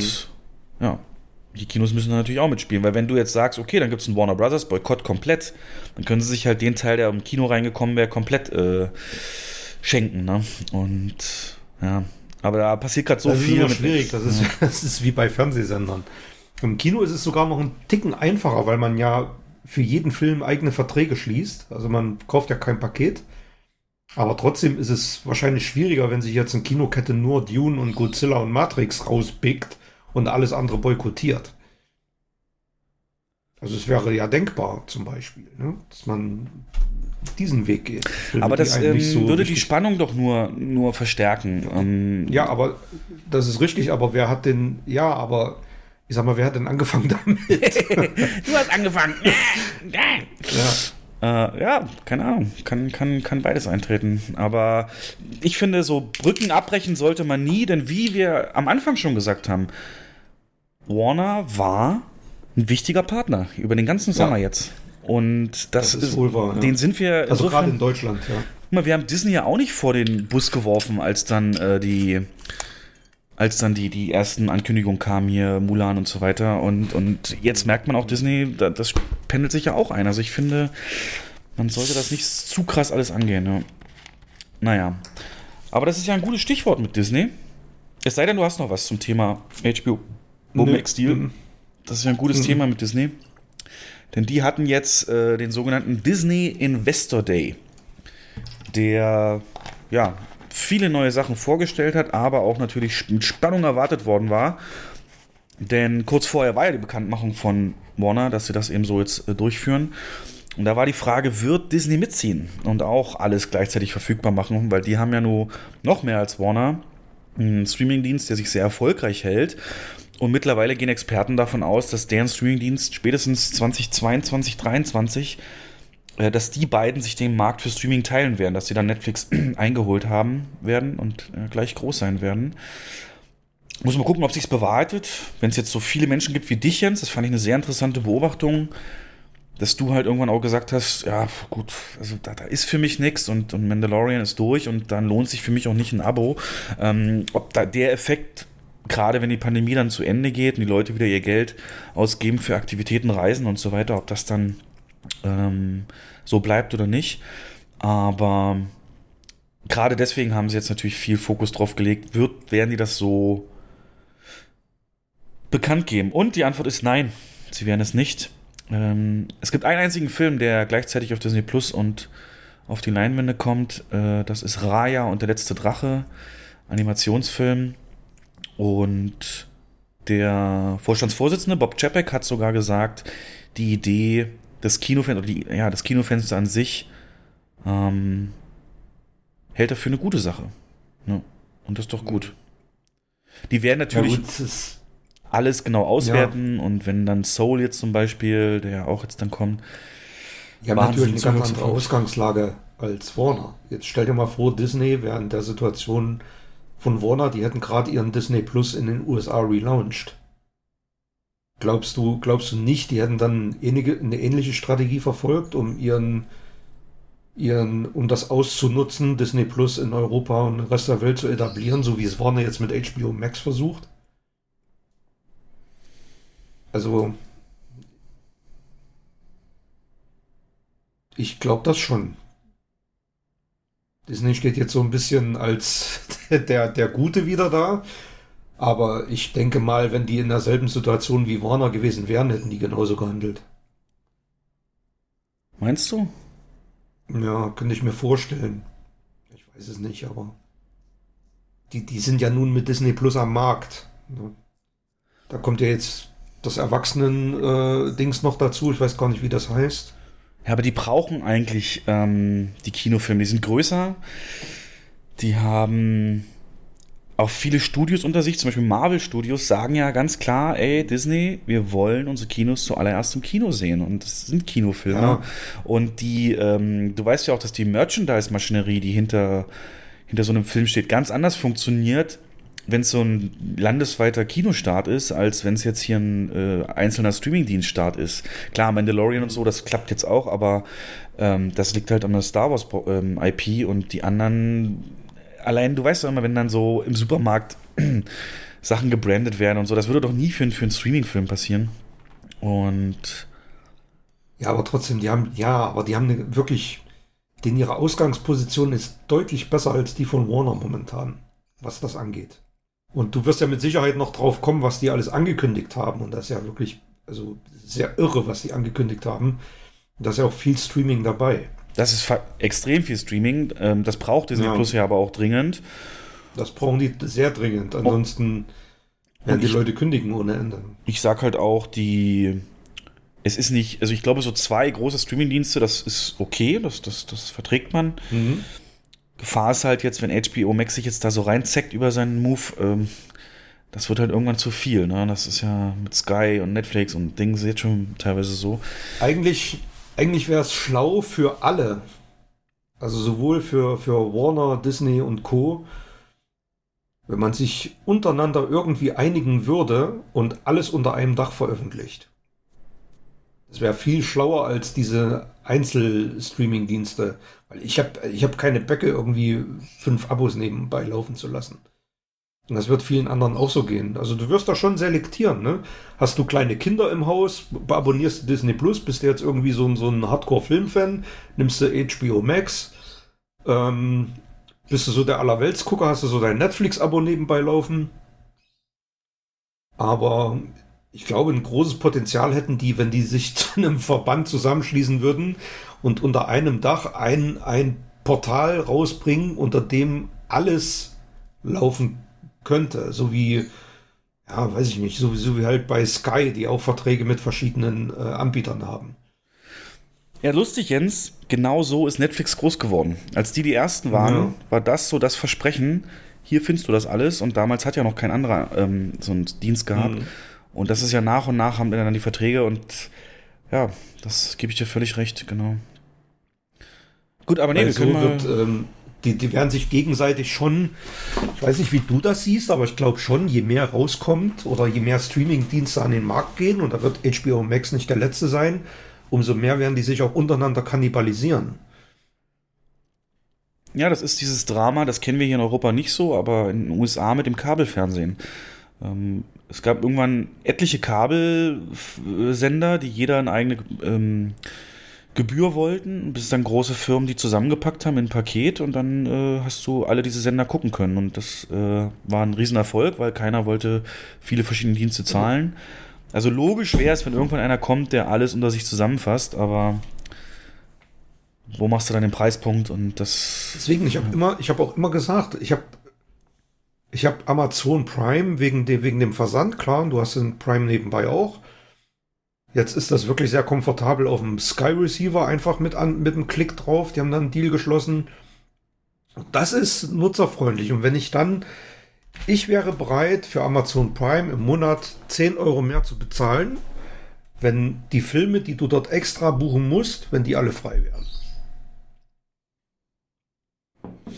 Und dann brauche ich kein Netflix mehr, dann brauche ich kein Disney Plus mehr, gar nichts. Und die sind, die, ich glaube, die sind sich gar nicht bewusst, was für ein Potenzial die überhaupt haben. Aber wahrscheinlich ist das auch eine, eine rechte Frage. Ähm, keine Ahnung, wie das alles läuft. Ja. Die Zeit wird zeigen und Die Zeit wird zeigen, genau.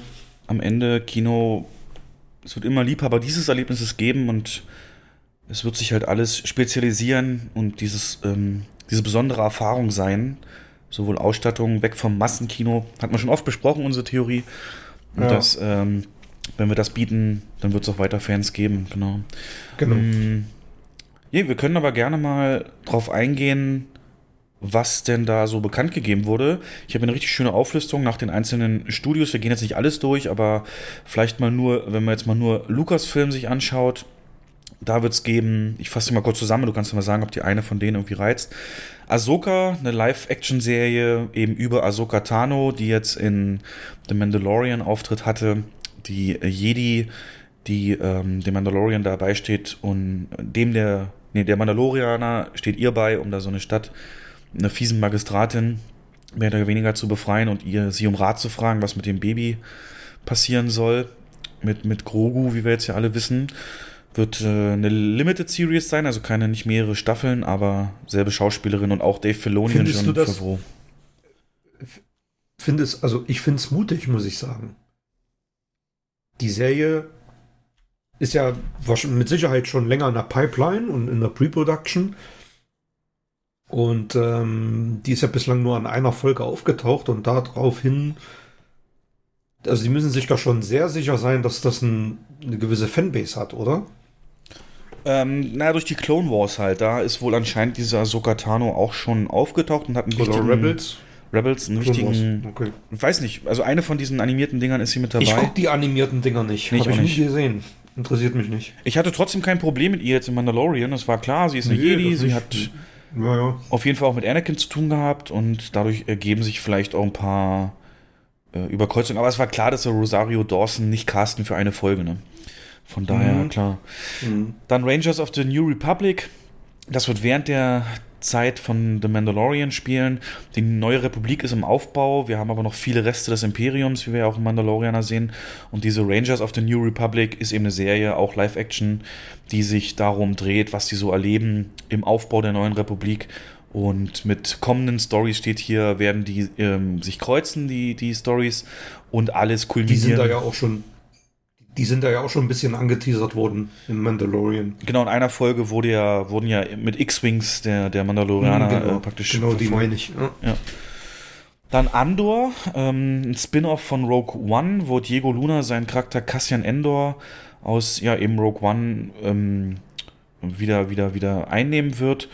Und der Cast ist doch ähm, äh, sehr, sehr, sehr groß. Mon Mothma wird zum Beispiel zurückkehren, also die Schauspielerin und der Charakter Mon Mothma, den wir auch schon in Rogue One gesehen haben, Stellan Skarsgård und logischerweise spielt es vor Rogue One und wir wissen halt nur, es ist so mehr Spion, Rebell-Story, also geheime Missionen und so weiter. Wahrscheinlich auch eher dunkler. Ähm, und natürlich Obi-Wan Kenobi. Ähm, Ian McGregor kommt zurück als äh, Obi-Wan Kenobi, was auch nur eine, eine Staffelserie wird, maximal. Und sie beginnt zehn Jahre nach den Ereignissen von äh, Revenge of the Sith. Also mhm. ist ähm, praktisch Revenge ich of the Sith. Ich habe gelesen, sechs Folgen soll es geben. Aha, das wusste ich noch nicht. Mhm. Ist aber gut, wenn man auch wieder weiß, dass es abgeschlossen und Revenge of the Sith ist, also Rückkehr, äh, Rache der Sith, ähm, ist natürlich Episode 3 und entsprechend haben wir hier schon Darth Vader etabliert und das Imperium. Es sind noch zehn Jahre bis zu eine neue Hoffnung, also genau in der Mitte wird es spielen. Der Unterschied zwischen Episode 3 und 4 sind 20 Jahre. Und er verabschiedet sich ja praktisch in Revenge of the Sith, so, dass er auch in, ins Verstecken geht und so ein bisschen auf Luke aufpasst, natürlich auf Tatooine. Und er wird nochmal damit konfrontiert, ne, wie sein bester Freund eben der dunklen Seite anheimgefallen ist. Und Anakin Skywalker wird wieder durch Hayden Christensen gespielt in dieser Serie und mehrere Folgen, wenn nicht alle, werden von Deborah Cho ähm, auf dem Regiestuhl realisiert, die auch schon mehrere Folgen Mandalorian gemacht hat. Also die dürfte und das da, Look and Feel schon gut drauf haben. Und, und, und die da wirklich eine hervorragende Arbeit macht. Also Welche Folge Regie war das? Mandalorian, die hat mehrere Folgen gedreht. Also sie wechselt sich immer ab mit, mit es sind ja so irgendwie drei, ja, vier ja, Aber eine, die heraussticht, die man jetzt kennt, die sie gemacht hat? Äh, weißt du nicht, ne? Nee, weiß ich jetzt nicht. ich könnte dir zum Beispiel sagen, ähm, Bryce Dallas Howard hat die Folge gemacht mit dem 8080 im Sumpf da im Wald. Ja, aber genau. so würde mir jetzt. Aber ich sehe bei den Mandalorian-Folgen in der Qualität keine großen Ausreißer. Die haben alle ein hohes Niveau, von daher bin ich da auch zuversichtlich. Alle ein hohes Niveau. Du siehst schon stilistische Unterschiede. Gerade die, die, ähm, die Episode 6, die von, ähm, von, von, na, wie heißt er? Oh, Robert Rodriguez. Robert Rodriguez inszeniert wurde. Also das, das, siehst du stilistisch wirklich. Das ist, da sind die, jede Einstellung sieht aus wie ein Rodriguez-Film. Das ist schon genial. Ja, aber das ist der Weg. das ist der Weg. Ähm, ja, ähm, wobei aber die Folge extrem kritisiert wird von Fans ne, im Netz. Ähm, die von Robert Rodriguez. Wir weichen jetzt ein bisschen ab. Wir machen jetzt ein bisschen Smalltalk über Disney Plus. Nicht so sehr unser Kernthema, ja. aber das ist so wichtig einfach, weil wir alle Star Wars-Fans auch sind. Ähm, ja, äh, da wird halt viel gesagt, dass das stilistisch enttäuschend war für viele, weil das halt diese komischen Winkel viel stärker einsetzt und ähm, dass das auch Last-Minute-Übernahme war. Hast du das gelesen? Dass der nur in letzter Minute nee. hat Rodriguez übernommen, weil da vorher irgendwas war. Und der nicht so viel Zeit hatte, wirklich das alles so vorzubereiten, wie er es gern hätte. Also auch ein bisschen schwierige Produktionsgeschichte. Aber ja, Rodriguez siehst du, ne? Ich sag nur äh, einen aufgespießten Sturmtruppler, ja. Äh, äh, äh, Aber was sagst du denn jetzt zu Wady, Beatty ja. und Hayden? Das ist, das ist die einzige Serie, auf die ich mich richtig freue von den ganzen Ankündigungen. Das ist komisch, weil eigentlich, erzähl mal warum, eigentlich kann die storymäßig nichts wirklich Spannendes bieten. Denn äh, es gibt ja eine neue Hoffnung, als sich Obi-Wan und Vader dann sehen zum finalen Duell. Gibt's doch das Zitat, als, äh, als wir uns das letzte Mal gesehen haben, war ich der, der Schüler und du der Meister und jetzt bin ich der Meister. So ja, du, wei du weißt, wie es weitergeht. Das ist, äh, ich sag mal, das ist wahrscheinlich eine Serie, die nicht durch ihre Spannung lebt, sondern durch ihre Charaktere und, und den Stil, wie sie gedreht wird und das Ganze drumrum. Also, ich hoffe mal sehr, dass man Episode 3 und Episode 4 Feeling da drin hat. Darth Vader wird 100 pro Auftritte haben und ähm, das ist das, was die meisten Fans gerade im Netz extrem kickt. Und natürlich, dass sie Christen, Christen sind, der eigentlich in der Versenkung verschwunden ist, in den letzten Jahren wieder, wieder hervorgeholt haben, um die ikonische Rolle zu spielen. Und so das Gesamtpaket, also obwohl, obwohl es wahrscheinlich den geringsten, ähm, ja, wie soll ich sagen, den, den geringsten Beitrag zur Entwicklung des Franchise hat, von all diesen Ankündigungen, ist es das, was mich am meisten interessiert. Hm, aber du kannst auch nicht begründen, warum, ne? Also, Nö. das klingt jetzt, wenn du jetzt sagst, mehr so charaktergetrieben, klingt das nach so einem. Oh Gott, so also ich, ich habe jetzt so ein bisschen Angst, weißt du, dass. Also, wenn es mal logisch aufbaut, Vader und er zusammentreffen ist schwierig, weil er versteckt sich ja vor ihm. Sobald Vader mitkriegt, Tatooine muss mhm. da auch Luke sein. Also muss er Tatooine verlassen. So. Und äh, man sagt das ja auch. Ja wohl, das steht fest. Ja. Für die, für die. Ähm, für die Vader-Szenen soll man wohl mehr auch mit Rückblenden und, und, und Flashes und so und arbeiten. Äh, was, glaube ich, die einzige Möglichkeit ist, Vader einzubauen, weil wie soll er auf den zweitwichtigsten Typen im Imperium sich ranschleichen, Obi-Wan, ne? Wie soll das gehen? Also eigentlich, oder du nimmst so, so eine Scherze wie hier ähm, aus, aus den aus der Disney-Trilogie, dass sie sich da irgendwie fernsprechen über Macht können, so. Das, das glaube ich aber nicht, dass man das wieder rausholt. Und außerdem ist er ja schon Vader. Da müsstest du auch James Earl Jones zurückholen. Und äh, ja, also ich habe halt Angst, dass es so ein ständiges traurig reinblicken und Cut, so PTSD, so, so, so Post-Stress-Syndrom und, und warum habe ich ihn verloren, ich, warum konnte ich nichts machen und so. Ähm, abwarten, abwarten, ja. abwarten. Und ähm, es gibt die Hoffnung von vielen, dass Hayden Christensen jetzt endlich mal zeigen kann, dass er ein guter Schauspieler ist, weil er ja ähm, sehr ausgelacht wurde für die Episode 1 bis 3 oder 2 bis 3, weil eben die Dialoge so dünn waren, die Lukas ihm dann in den Mund gelegt hat. Und wir wissen es ja alle noch, äh, nein, ich liebe dich. Aber was ist Liebe? Aber ich liebe dich mehr als. Oh, das ist irgendwie diese komische Szene. Und. Ja. Dass er Schauspielern kann, das hat er für mich bewiesen in, in Episode 2, in der Szene, als als er diese, diesen Wutanfall hat und die, die, ähm, die Sandleute da killt. Die seine Mutter gefangen genommen halten. Hm. Schauspieler, ja, jetzt muss nur noch der Dialog dann passen, aber ich bin auch zuversichtlich ja. mit den Schreiberlingen, die sie da haben. Ist halt so geil, wie es im Internet dazu jetzt die ganzen Memes gibt, zum Beispiel dieses Bild von, von, von Thanos äh, in, in, in Endgame, wie sie auf ihn zulaufen und dann eben das Zitat so ein bisschen abgewandelt. Ihr konntet nicht mit eurem eigenen Fehler leben. Wo hat euch das hingebracht? Zurück zu mir. um, oder die Szene hier von Avengers 1, wo Loki da im Gefängnis sitzt. Ihr müsst wirklich verzweifelt sein, um zu mir zu kommen äh, und Hilfe zu suchen. Naja. Ähm, ja, bin ich gespannt. Ähm, weiter geht's. The Bad mhm. Batch The Bad Batch ähm, wird eine Elite-Einheit von Klonen verfolgen, ähm, die man wohl aus The Clone Wars auch schon kennt. Äh, so ein bisschen Guardians of the Galaxy mäßig stelle ich mir das vor, denn jeder von denen, also es ist kein Standard-Klon wie eben die Klonarmee, sondern jeder von denen hat genetisch einen besonderen Skill und Fähigkeit, die die zu besonders effizienten Soldaten gemacht haben und in, in der Summe dann halt als Batch, also als Crew, ähm, in der nach Clone Wars-Ära dann so verschiedene Söldnermissionen annehmen müssen und den Sinn im Leben und so suchen. Ist aber eine animierte Serie. Dann Star Wars Visions. Ähm, so kurz schauen. Komplett neu. Äh, wird eine Serie von animierten Kurzfilmen sein, die Star Wars durch die durch den Blickwinkel der besten Anime Anime äh, Kreatoren, also ne, Regisseuren von Anime-Filmen zeigen. Zehn fantastische Visionen, langweilig. Dann Lando. Ähm, ja, Lando Calrissian-Serie wird zurückkehren und auch für Disney Plus. Ähm, ist am Anfang noch der Entwicklung. Da ist natürlich eigentlich logisch, dass sie den, den Typ aus, aus Han Solo zurückholen, ne? aus Solo Star Wars Story. Mhm. Mhm. Aber glaubst du, es ist serienfüllend? Kann der mehr außer der ist ja, der eher für, für seine Darstellung von Lando kritisiert wurde. Also ich habe in dem auch kein Lando gesehen. Hm.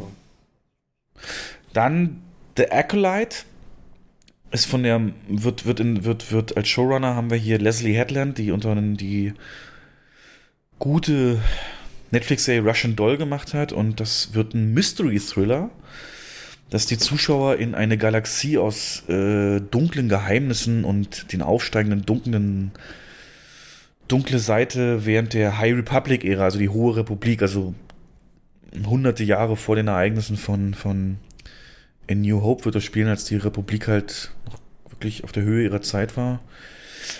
A Droid Story. Mm, dummti, dummti, dumm.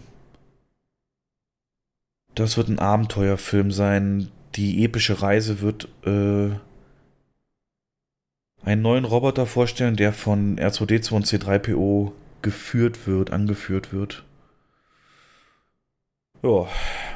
Und dann auch Willow. Ab, Ja, erzähl weiter. na, aber eins davon, eins davon ist doch ein Kinofilm. Welcher war denn das? Müsste der Acolyte sein. Das ist ein. Weiß ich jetzt gar nicht mehr genau. Einer, also einer von den Ankündigungen soll 2023 im Dezember der große Star Wars Kinofilm werden, der nächste. Ja. Also sonst hier für dich nichts dabei, ja? Hm, der- Die Frage, die sich mir eher stellt, hat das so den, den Marvel-Effekt? Also das ist doch eine... Ich weiß noch, wie, wie übersättigt ich nach Endgame war und äh, habe so die Angst, dass Star Wars damit so zum, zum, zum, zum, zum, ich will nicht sagen Einheitsbrei, aber ausgelutscht wird und ähm, sich bei den Fans wirklich eine Übersättigung einstellt. Also die einzige Frage, die ich dir stellen würde jetzt dazu ist, ist erstmal eine Ja-Nein-Frage, aber ich hätte schon gern auch einen Gedanken von dir gerne gehört. Ich behaupte und habe es auch schon im Internet ein bisschen gelesen, dass Star Wars für das Universum, was es ist und sein will, in Serienform viel besser aufgehoben ist als in Filmform. Was sagst du? Dass eigentlich Serien die, das Format sind, in dem Star Wars so richtig leben kann, wenn es gut gemacht ist. Da hätte ich auch kein Problem mit, wenn das so kommt. Das sage ich dir, wie es ist, weil du kannst so viel entdecken und in Bereiche gehen, die du ja niemals in einem einzigen Film in zwei, drei Stunden reinbringen könntest. Gerade so neue. Ja. Ich sag mal von der, also ich habe ja, ne, ich habe ja Mandalorian habe ich ja durchgebinged. Ich habe sechs Folgen am Stück geguckt, weil mich das so reingezogen hat, die zweite Season. Das ist der Weg. Ja, das war grandios. Und ich habe mich dann spätestens bei der vierten Folge habe ich mich so dermaßen geärgert, dass ich nicht meinen Beamer angeschmissen habe, weil das ja, nee, ohne Scheiß, weil die, die die Optik, die war, das war Kinoniveau. Das war Was war doch mal die vierte? Kinoniveau. Was war das? Mit dem, mit dem Ähm, Drachen? Nee, das war die zweite. Das war also die vierte und die sechste, das waren diese Action-Episoden. Na, die sechste ja mit dem Berg, die fünfte war mit Ahsoka Tano und die vierte war doch das dann auf dem Boot, ne, mit den Mandalorianer-Kollegen. Mit Katie Sackhoff die Folge. Ist egal, aber ich, äh, ich, äh, Auf alle Fälle auch Weltraumschlachten Ja. und ja, ich weiß es. Also, ich war wirklich begeistert von der Optik. Das war ja wirklich grandios. das hat Kinoniveau, ne? Und, Fand äh, ich auch jetzt bei der Das hat absolutes Kinoniveau. Ja. Und aber beantworte meine Frage nicht. Äh, Findest du dieses Star Wars in Serienform? Du hast gesagt gebinged, also irgendwas hatte ich ja definitiv auch gehuckt. Mhm. Ähm, glaubst du, das ist die Zukunft für Star Wars, dass man Filme, weil es gab eine Besonderheit, es gab nicht eine einzige Erwähnung mehr von der Ryan Johnson Trilogie von Star Wars, die ja eigentlich schon angekündigt war. Die wurde wurde nicht einmal Ryan Johnson der Name gesagt. Also sie haben einen neuen Film, einen Kinofilm angekündigt, aber, Na, der Acolyte, ja, aber aber der, der, der Fokus steht ganz klar auf Disney Plus und ähm, auf Serien. aber das beantwortet meine Frage nicht. Ja, also so, ich sag mal, ja, also die, diese Diversifizierung, die ist natürlich im Kino nicht möglich, so wie sie das jetzt vorhaben. Also es geht im Kino nicht. Man kann nicht aller zwei, drei Monate einen Kinofilm in so einer Qualität rausballern. Einen mit Obi-Wan, einen mit äh, dem Prequel, einen mit damit, einen mit Ahsoka. Das, das ist unmöglich. Das geht nur in Serienform, wenn man das in dieser, ja, in dieser Quantität machen will. Das ist Fakt. Ähm, die Frage ist nur, das, das kann ich jetzt noch nicht beantworten. Das kann ich erst beantworten, wenn ich die, wenn ich Obi-Wan in Serienform gesehen habe, ob ich mir dann nicht lieber einen Kinofilm gewünscht hätte, der zweieinhalb oder drei Stunden geht. Das ist für mich eher die Frage. Ob ich das nicht lieber Ey, du Kino solltest gesehen Politiker hätte. werden. Du redest so drumherum immer. Ja. Nee. Ich kann es aber nicht auf den Punkt bringen, weil ich weiß es jetzt nicht. Okay, also ich glaube, Das- das Serienformat ist richtig und alle paar Jahre mal so ein Einzelfilm auch gut, aber nicht mehr so eine Dinger wie Trilogien oder erst recht nichts mehr mit Skywalker. Ja. Das heißt, die, das heißt, du findest das gut, wenn Ja. die ähm, im Prinzip packen die ja die Trilogien, die sie so ins Kino ge äh, gepackt hätten, in Serienform. Richtig, und die Zeit, Das ist ja nichts anderes. Das ist ja nichts anderes. Ja, das ist ja nichts anderes. Ob ich jetzt irgendwie drei Kinofilme habe mit, mit insgesamt sechs Stunden Laufzeit oder zehn oder acht Mandalorian-Folgen, die 30 Minuten gehen, die dann am Ende vier Stunden laufen, ist im Endeffekt dasselbe. Also du kannst dieselbe Story erzählen. Ähm, ja, man wird sehen. Okay, also ich finde es gut und äh, du hast natürlich, stell dir mal Mandalorian als Film vor, das würde einfach nicht funktionieren. Und Ich finde es zu viel. Also ich finde, ich finde, das ist ein Serien-Overkill. Ich finde, mich interessieren auch viele davon gar nicht. Aber ich kann natürlich lässt hier du die nicht für die Mehrheit sprechen. Vielleicht, vielleicht ist es ja so, dass, äh, dass es Fans gibt, die sich das alles reinziehen. Aber also mir ist es too much. genau. Weil ich habe ein bisschen Angst, dass Star Wars darunter leidet, weil das zu zu weit verzweigt dann wird und dass man den Überblick einfach auch verliert, dass man gar nicht mehr weiß, was ist jetzt wo, was gehört in welche Zeitlinie und und und. Ich glaube, es werden, sind aktuell, was Star Wars angeht, einfach mit diesen Obermotzen Dave Filoni und John Favreau, zwei Leute am Bruder, die das, glaube ich, viel besser im Griff haben als Kathleen Kennedy und da schon auch so Ja. Kevin Feige-mäßig das ähm, sicherlich gut aufbauen können. Gut, es macht ja, es macht ja die Filme, die wir jetzt haben, nicht schlechter. Das ist ja immer das, was so viele sagen. Und ähm, ich antworte dann immer, ja, aber eine Serie oder ein Remake macht ja das Original nicht schlechter deswegen. Also von daher guckt man sich's halt an, wenn wenn es einem interessiert und wenn nicht, dann lässt man es weg. Insofern hast du schon recht, ja. Ähm, in dem Zusammenhang, Marvel wurde auch ein bisschen was angekündigt. Mhm. Vieles wusste man schon.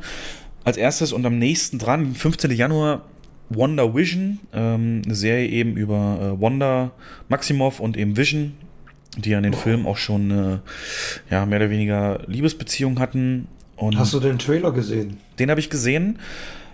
Ähm, also es geht ja durch verschiedene Zeitebenen. Also es gibt im Trailer Szenen, wie die beiden zusammenleben in 50ern, in 60ern, in 70ern, in 80ern. Alles sehr markant gemacht. Und ähm, was ich dich halt fragen wollte, ob du es gehört hast, dass diese Serie so ein bisschen aufbaut dahingehend zum nächsten Doctor Strange Film, Doctor Strange Multiverse of Madness, denn das Multiverse wird definitiv ja auch ein Ding sein. Multiverse, für alle, die es nicht kennen, stellt sich vor, ein bisschen wie bei Spider-Man in New Universe.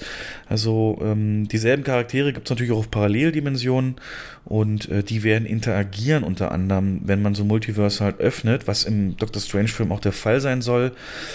Und das soll so ein bisschen dahin laufen, denn Wanda ist eine der mächtigsten im Marvel-Universum, Wanda Maximoff.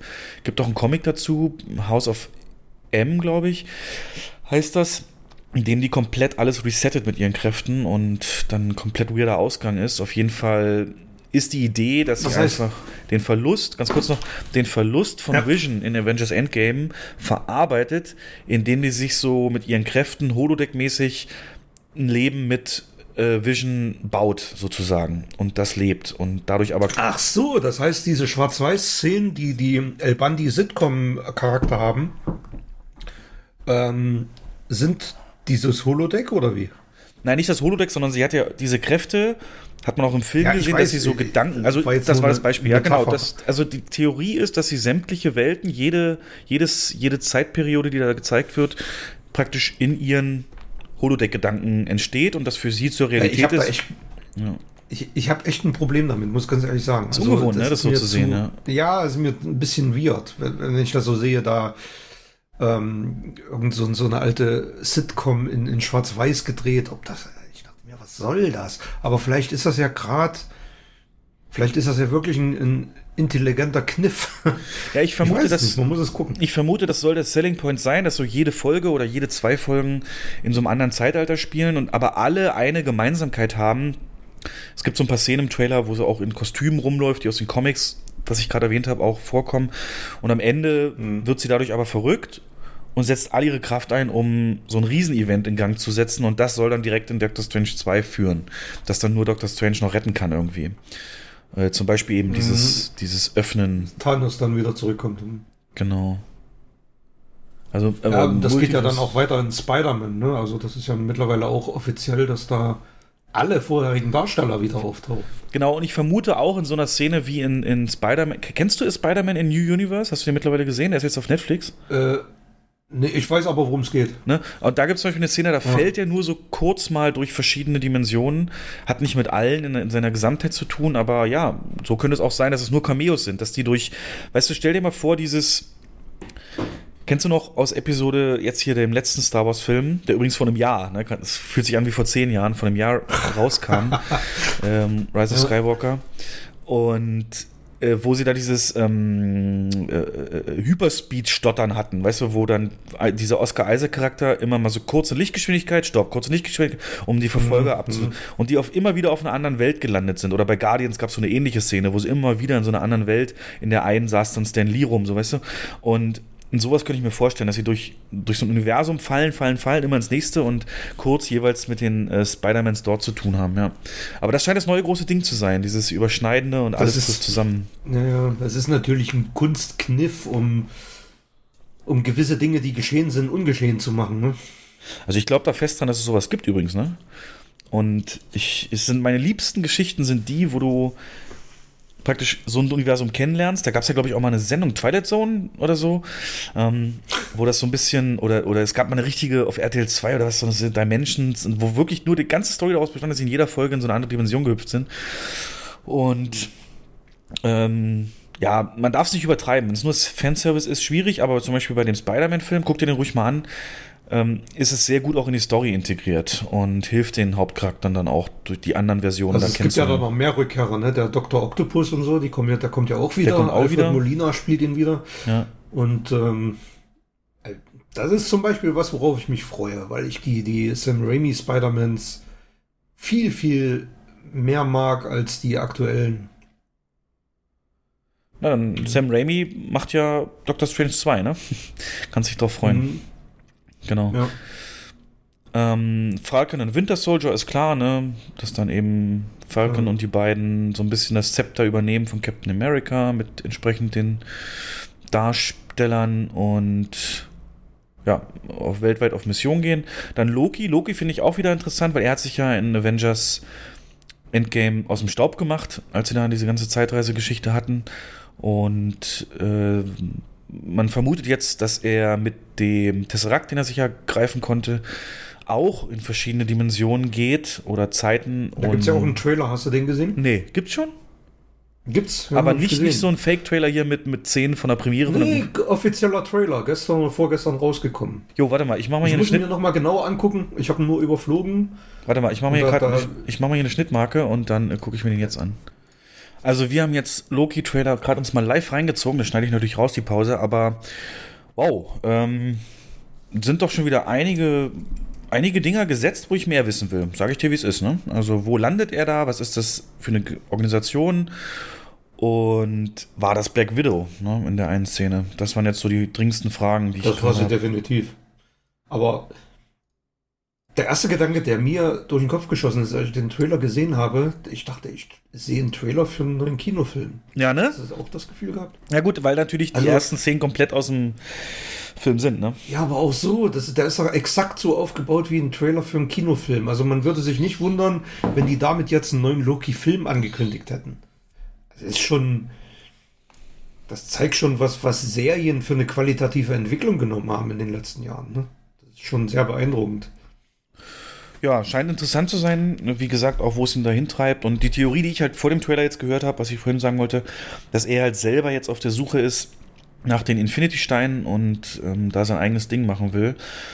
Ähm, Ja, interessant. Doch, war ein guter Trailer. Hm? Fand ich gut. Dann What If? Um, das ist genau so ein Ding, wie ich es dir von erzählt habe. Das wird verschiedene wichtige Momente im MCU nehmen und animiert darstellen, was auch hätte sein können. Also wie hätten die auch ausgehen können und dann die, die Geschichte ähm, fortschreiben können, wenn jetzt zum Beispiel in Ereignis Y Charakter Z gewonnen hätte und sowas. Ähm, mhm. Das finde ich super interessant. Auch schade, dass es nur animiert ist, aber klar, bei den hohen Produktionskosten ist das halt auch nicht für jedes nötig. Aber da freue ich mich drauf tatsächlich. Mhm. Miss Marvel äh, wird um, ja, eine Serie um Kamala Khan, 16 Jahre alte pakistanisch-amerikanische, die in Jersey City aufwächst ist eine Gamerin und eine gute Studentin, Schülerin blub, blub, blub, und liebt vor allen Dingen Captain Marvel. Aber sie hat Probleme zu Hause in der Schule, aber das ist nur so lange, wie sie, bis sie ihre Superkräfte bekommt. Genau wie ihre Helden, zu denen sie mal aufgeschaut hat. Das Leben ist doch einfacher mit Superkräften, oder? Ja, so eine Coming-of-Age-Sache wahrscheinlich. Wie wirst du groß mit Superkräften? Mit so ein bisschen Shazam-mäßig, keine Ahnung. Bin ich sehr zwiegespalten. Weiß ich nicht. Ja, eine Hawkeye-Serie wird es geben. Äh, She-Hulk-Serie. die natürlich eine Anwältin ist, die sich auf super äh, heldenorientierte äh, äh, rechtliche Schwerpunkte, Fälle konzentriert und selber natürlich zur Hulk werden kann. Also da würde ich es natürlich begrüßen, ne? wenn, äh, wenn sie wächst, dass die Kleidung da nicht mitwächst. Nein. Oh, billig, Stefan. Zu billig, ne? Ich lasse ihn trotzdem drin. Sorry, Leute, Ende des Jahres. Ja, Moon Knight Secret Invasion, da wird äh, Ben Mendelssohn wiederkommen als der Skrull, den wir schon in äh, Captain Marvel gesehen haben. Ironheart, komplett neue Serie über einen Erfinder. Äh, Armor Wars, Guardians of the Galaxy Holiday Special, I Am Groot. Kurzfilme werden das sein, ja. Etliche Pixar-Sachen bekannt gegeben. Hexenhexen 2 wird kommen von Disney selber. Jo. Ice Age weitere Folgen. Nachts im Museum neu als animierte Serie. Sister Act 3. Naja. Baymax wird eine Fortsetzung bekommen, Zootopia. Mhm. Richtig was rausgehauen, die Leute dort. Ja. Tja. Aber ein guter Mix, finde ich. Disney Plus, klar, wir regen uns ja auch nicht auf, dass Netflix Serien bekommt, also warum sollten sie nicht auch. Damit geht ja genau der Punkt weg, der, den du kritisierst, dass es da zu wenig gibt. Und Filme haben sie ja nur ganz klar gesagt, Kinofenster, wir stehen dazu. Mhm. Von daher erstmal also keine also weitere Weltuntergang. Interessant wird Disney Plus erst, wenn, wenn ähm, diese Erwachsenensektion damit integriert ist. Also wenn man Filme, die eine FSK über 12 haben, da anschauen kann. Das soll ja wohl irgendwie auch in naher Zukunft der Fall sein. Mal sehen, was das alles bringt. Okay, jetzt würde ich tatsächlich in einen kleinen Rückblick und Ausblick gehen fürs Jahr 2020 bzw. 2021. Es sei denn, du hast noch irgendwelche anderen News. Ähm, ich weiß, dass du eine hast. Die würden wir aber einfach gleich in Rückblick mit einbauen, denn da gab es einige Neuerungen und wir hören uns gleich.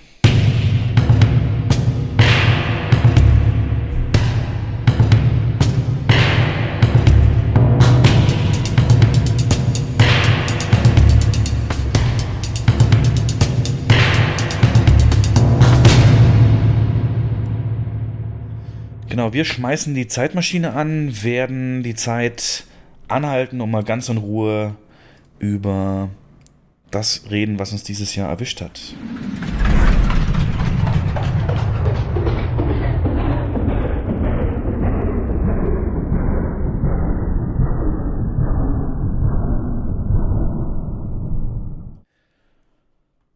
Und da kann man natürlich sagen, bis März und ab März das Jahr, ganz klar zweigeteilt. Und tatsächlich, die Zahlen sind ja schon länger raus, auch fürs erste Halbjahr, was Kino angeht. Und Jens, das erste Halbjahr hat die Hoffnung komplett erfüllt, äh, das erste Quartal. Also bis zum März Das hin Quartal. Hm. äh, waren Kinos und Besucherzahlen auf dem Weg, mindestens das Vorjahr zu erreichen. Also es war wirklich ganz stark. Wir sind mit Star Wars ähm, Rise of Skywalker eben in den Dezember gegangen, der sich dann gehalten hat. Und gleich im Januar ist dann mit Bad Boys ein ultra starker Film, viel stärker als man erwartet hätte, gestartet, der sehr gut performt hat. Und später dann Nightlife und Känguru-Chroniken, bis es dann eben ernst wurde. Auch ähm, After Truth, ähm, ein sehr erfolgreicher Film. Warte mal, verwechsel ich das? Nee, After Truth kam auch. Nee, der kam erst im Sommer. Entschuldigung, After Truth nicht. Aber mit den Filmen, die bis dahin gelaufen sind, äh, war das auf dem Weg, doch wieder Hoffnung zu machen.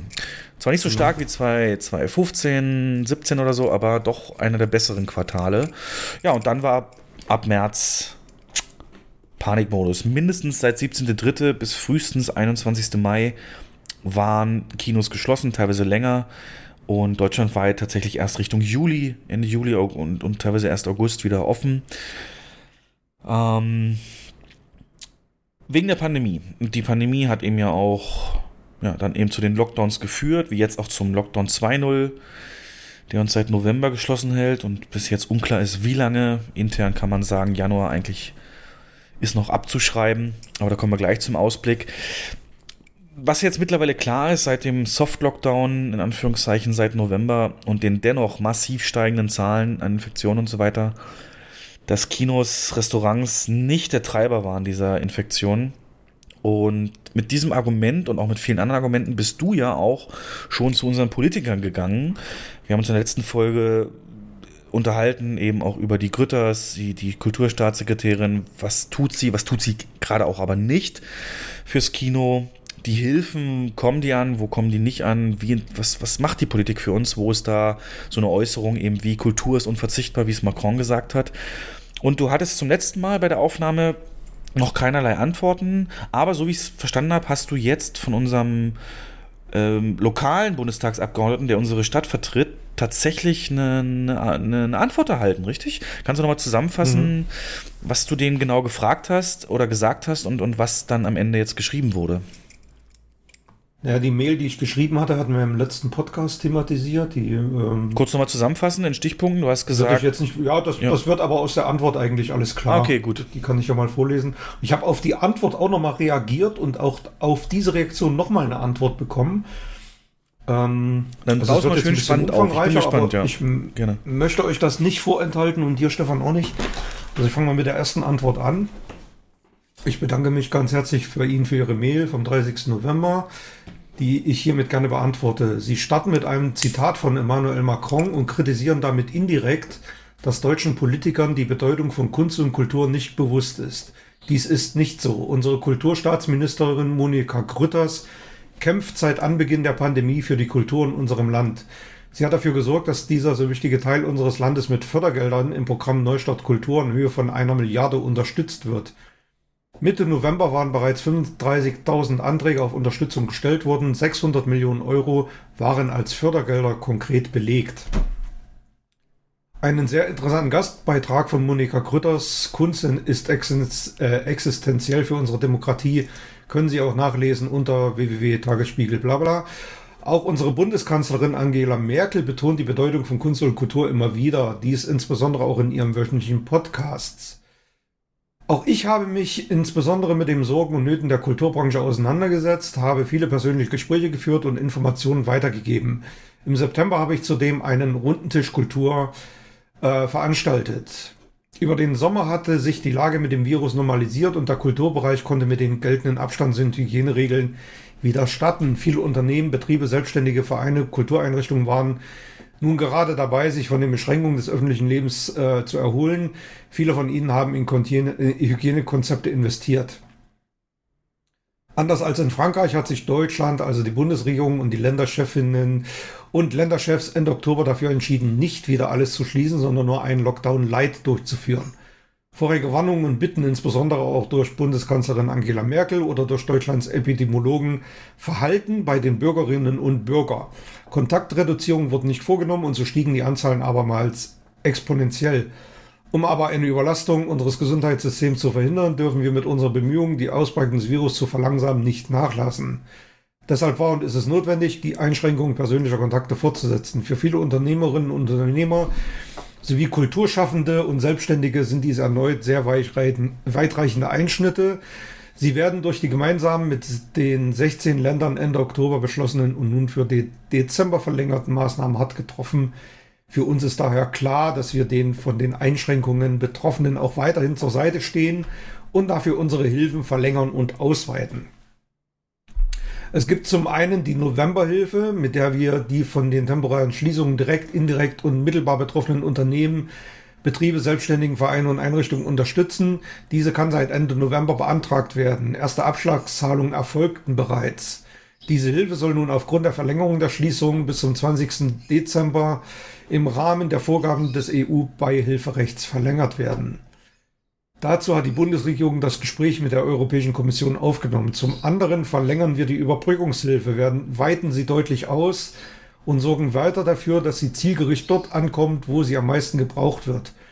Dabei sollen vor allem auch Solo-Selbstständige, die Reisebranche sowie die Kultur- und Veranstaltungswirtschaft, aber auch Schausteller und Marktkaufleute von besseren Fördermöglichkeiten profitieren, Schließlich wollen wir weitere Hilfen für die besonders betroffene Kulturbranche schaffen. Damit wollen wir sicherstellen, dass das kulturelle Angebot in seiner Vielfalt und die dafür notwendige Infrastruktur in Deutschland trotz der Pandemie bewahrt wird. Mit all diesen Maßnahmen wollen wir auch verdeutlichen, dass wir die betroffenen Selbstständigen und Unternehmen sowie deren Beschäftigte nicht allein lassen und an ihrer Stelle stehen. Wir wollen, dass alle möglichst gut durch diese schwierige Zeit kommen. Die außerordentliche Wirtschaftshilfe, die Novemberhilfe und nun auch die Dezemberhilfe richtet sich an Unternehmen, Betriebe, selbstständige Vereine und Einrichtungen, die von den temporären Schließungen aufgrund der staatlichen Eingriffe im November bzw. Dezember direkt erfasst sind. Das gilt auch für öffentliche und gemeinnützige Unternehmen. Indirekt betroffene Unternehmen können die Novemberhilfe ebenfalls beantragen. Ähm, die November- und Dezemberhilfe sind als einfache und unbürokratische Pauschale konzipiert, um bei besonders starken Einschränkungen sehr schnell und direkt zu helfen. Die Pauschale orientiert sich in der Regel am Umsatz im November bzw. Dezember 2019. Mit der Hilfe werden Zuschüsse in Höhe von bis zu 75 Prozent des Vergleichsumsatzes gewährt. Allein für den Novemberhilfe wird mit Kosten von ca. 15 Milliarden Euro kalkuliert. Ich hoffe, dass dieser Weg, den wir in Deutschland mit dem Lockdown Light beschrieben haben, der richtige ist. Die Infektionszahlen sind derzeit stabil.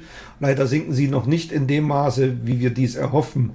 Hoffnung geben uns natürlich auch die Impfstoffe, mit deren Zulassung wir in Kürze rechnen können. Äh, mir ist bewusst, in welcher Lage sich die Kulturbranche befindet und ich möchte Sie bitten, sich derzeit solidarisch zu zeigen. Nur gemeinsam können wir diese Pandemie durchstehen und bekämpfen und Sie dürfen versichert sein, dass auch der Politik in Deutschland die Bedeutung von Kunst und Kultur für uns als Stütze der Gesellschaft und der Demokratie bewusst ist. Ah, so, das war die Antwort. Oder wer oder warum oder wieso. Oder weshalb? Und ich raff das hier gar nicht. Oder wie? Oder was oder wer? Oder wieso denn überhaupt? Oder wer? Äh, oder warum und wieso und weshalb und warum überhaupt? Und warum, wieso und weshalb oder wie oder was oder wer oder warum oder wieso? Oder wer oder wie oder was? Oh mein Hast Gott. du das jetzt vorbereitet, oder? Äh, mein, mein Kopf explodiert. oh Gott, das war ja krass. Also, kurz mein Eindruck. Ganz, Ja. Das ist ja spannend, das geht ja gleich noch weiter. Jens hat sich ja nicht lumpen lassen und natürlich darauf auch nochmal geantwortet. Ähm, Ja. die, also erstmal würde ich sagen, drei Viertel sind Copy-Paste ähm, aus, äh, ne, das machen wir und das sind die Zahlen und die Hilfen und blub. Ähm, aber das stößt mir extrem sauer auf. Also ein Segment, ein Satz ist mir hängen geblieben bis zum Schluss jetzt, als er sagte eben Lockdown Light eingeführt, blub blub. Und dann hat er ja im Prinzip gesagt, dass aber die Bürger sich nicht dran gehalten haben an die Vorschriften und deswegen alles jetzt schlimmer ist und es weitergehen muss, ne? Der doch an Ach, irgendeiner... das ist interessant. Das ist mega interessant. Genau dieser Satz ist bei mir auch hängen geblieben. Beim ersten Durchlesen. Und darauf habe ich auch geantwortet. Und nochmal für euch Hörer zur Klarstellung, diese Hilfen, die da in Aussicht gestellt werden, die sind extrem stark an Bedingungen geknüpft. Die erreichen meist Ja. nur Unternehmen ab einer oder bis zu einer gewissen Größe und, und oftmals sind eben auch Multiplexketten zu groß, um die in Anspruch nehmen zu können. Und ausgezahlt wurde davon eh für alle nur eine Abschlagszahlung in kleinster Höhe. Und äh, wenn überhaupt, wird im Januar dazu was kommen. Also das ist äh, ganz, ganz fatal. Und wie gesagt, der Rest vom Brief, den habe ich halt wirklich, da habe ich irgendwann auch ausgeblendet, so wir machen jetzt das und äh, hier die Hilfen und solidarisch und das sind alles viele Worthülsen gewesen, die, äh, ja gut, Politiker halt. Der Anfang war noch das Persönlichste, den hat er wahrscheinlich wirklich auf dich geschrieben oder sein Assistent oder whatever. Ähm, ich, mir war das nicht bewusst, dass Merkel in dem Podcast, die höre ich auch nicht, äh, auf Kultur eingeht. Das müssten wir vielleicht mal recherchieren oder uns die einfach mal anhören. Aber ansonsten, dass er da Grütters auch so raushebt oder von dem Gipfel, den er erwähnt hat, runder Tisch Kultur, habe ich auch nichts irgendwie breit in der Presse gelesen. Also scheint das vielleicht auch mehr so Alibi-Maßnahmen zu sein. Aber ich bin mir sicher, du hast das darauf ja nicht bewenden lassen, wie du schon angeteasert hast. Mhm. Was hast du denn geantwortet und wie war daraufhin seine Antwort? Das ist ja höchst spannend gerade. Mach mal weiter. Also meine Antwort ich bedanke mich recht herzlich, dass Sie die Zeit genommen haben, meine E-Mail zu lesen und diese auch in dieser ausführlichen Form beantwortet haben. Zu einigen angesprochenen Punkten möchte ich dennoch Stellung beziehen. Die Gastbeiträge von Monika Krütters und der Podcast der Kanzlerin sind mir natürlich bekannt. Oh, ich kritisiere kurze Unterbrechung. Was, hörst du die wirklich? Nein. okay. Aber die Gastbeiträge, na, aber die Krütters, das, das habe ich mir äh, tatsächlich vorher durchgelesen. Also okay. Das hatten wir ja letztes Mal auch thematisiert. Okay. Ähm, ich kritisiere jedoch hierbei die Art der Kommunikation und die fehlende Transparenz. Sowohl auf der Homepage von Frau Gritters als auch auf ihrem Facebook-Auftritt ist das Thema Kino, Theater, Kultur im Lockdown nicht präsent. Habe ich auch verlinkt. Ähm, der hierdurch entstehende Eindruck für Außenstehende ist nicht wegzudiskutieren. Ich habe sie ebenfalls angeschrieben, jedoch keine Antwort erhalten. Zum Thema Novemberhilfen ist Ihnen sicherlich bekannt, dass diese aufgrund von immer noch vorliegenden Softwareproblemen viel zu spät beantragt werden konnten und wohl auch erst im Januar zur Teilauszahlung kommen. Derzeit gibt es einen Abschlag von 10.000 Euro pro Unternehmen. Das macht für eine Firma mit ihren 2000 Beschäftigten 5 Euro pro Mitarbeiterin. Dies wird seitens der Politik und der Medien so natürlich nicht kommuniziert. Lediglich in der Talkshow von Markus Lanz nahm der Moderator dies mit Erschrecken zur Kenntnis, als es zur Sprache kam. Die bürokratischen Hürden und Kriterien sind hier zudem derart hoch, als dass auch im Sommer zum Beispiel bei vielen Kinobetreibern kein Cent an Hilfe angekommen ist. Wenn Sie sich die Publikationen auf seriösen Plattformen wie äh, www.mediabiz.de anschauen, werden Sie feststellen, dass die Betreiber den Glauben in monetäre Unterstützungen größtenteils aufgegeben haben. Von Hilfe kann hier also keine Rede sein. Sie fordern in ihrem vorletzten Satz Solidarität. Nun, das tut die gesamte Kulturbranche auch. Solidarität ist aber keine Einbahnstraße einer zum Maßnahmenopfer verurteilten Branche, sondern bedeutet eigentlich eine gesamtgesellschaftliche Kraftanstrengung. Solidarisch und vermutlich auch de deutlich billiger wäre es gewesen, einen kurzen und harten Lockdown durchzuführen, wie dies unsere europäischen Nachbarn getan haben. Dort dürfen nun auch im wichtigen Weihnachtsgeschäft die Kinos wieder öffnen. Okay, hat sich mittlerweile überholt, aber egal. Mhm. Hierzulande werden sie für den Einzelhandel überfüllte Busse und Bahnen und die Schulen geopfert. Es ist ja offensichtlich, dass die Schließungen nicht zu einer Senkung der Infektionszahlen geführt haben, die sind, äh, die sind auch nicht stabil, wie immer angeführt wird, sondern steigen langsam weiter. Die Abflachung der Kurve, und das sagen auch viele, viele Virologen und andere Experten, ist in erster Linie ein Effekt der geänderten Teststrategie. Im Lockdown wurden wöchentlich mehrere hunderttausend Tests weniger durchgeführt als noch davor. Die politischen Entscheider befinden sich aktuell in einem Dilemma, da ihnen sicherlich mittlerweile bewusst ist, dass der Lockdown Light für die Kultur Lockdown Hard Anmerkung gescheitert ist. Der Weg auf die eingeschlagene Einbahnstraße verengt sich jedoch immer mehr, sodass ein Wendemanöver nicht mehr möglich ist. Eine fatale Situation für alle Betroffenen. Das sind alles Dinge, über die man diskutieren kann. Persönlich angegriffen fühle ich mich jedoch bei Ihrem Satz, Zitat siehe unten, vorherige Warnungen und Bitten, insbesondere auch durch die Bundeskanzlerin Angela Merkel, oder durch Deutschlands Epidemiologen Verhalten bei den Bürgerinnen und Bürgern. Kontaktreduzierungen wurden nicht vorgenommen und so stiegen die Zahlen abermals exponentiell. Das ist ein Schlag ins Gesicht all der Bürgerinnen und Bürger, die sich aufopfern und mit großer Disziplin an die Hygieneregeln halten. Und das ist die große Mehrheit der Bevölkerung. Solche Aussagen eines MDB sind inakzeptabel. Als große Infektionstreiber im privaten Bereich wurden religiöse Hochzeitsfeiern mit mehreren hundert Teilnehmern und zum Beispiel auch Gottesdienste genannt. Das Totschweigen dieser Tatsachen seitens der Politik führt letztendlich zu einem Erstarken der Parteien am rechten und linken Rand. Vor allem erstere sind ohne Skrupel, dies für ihre Zwecke auszuschlachten.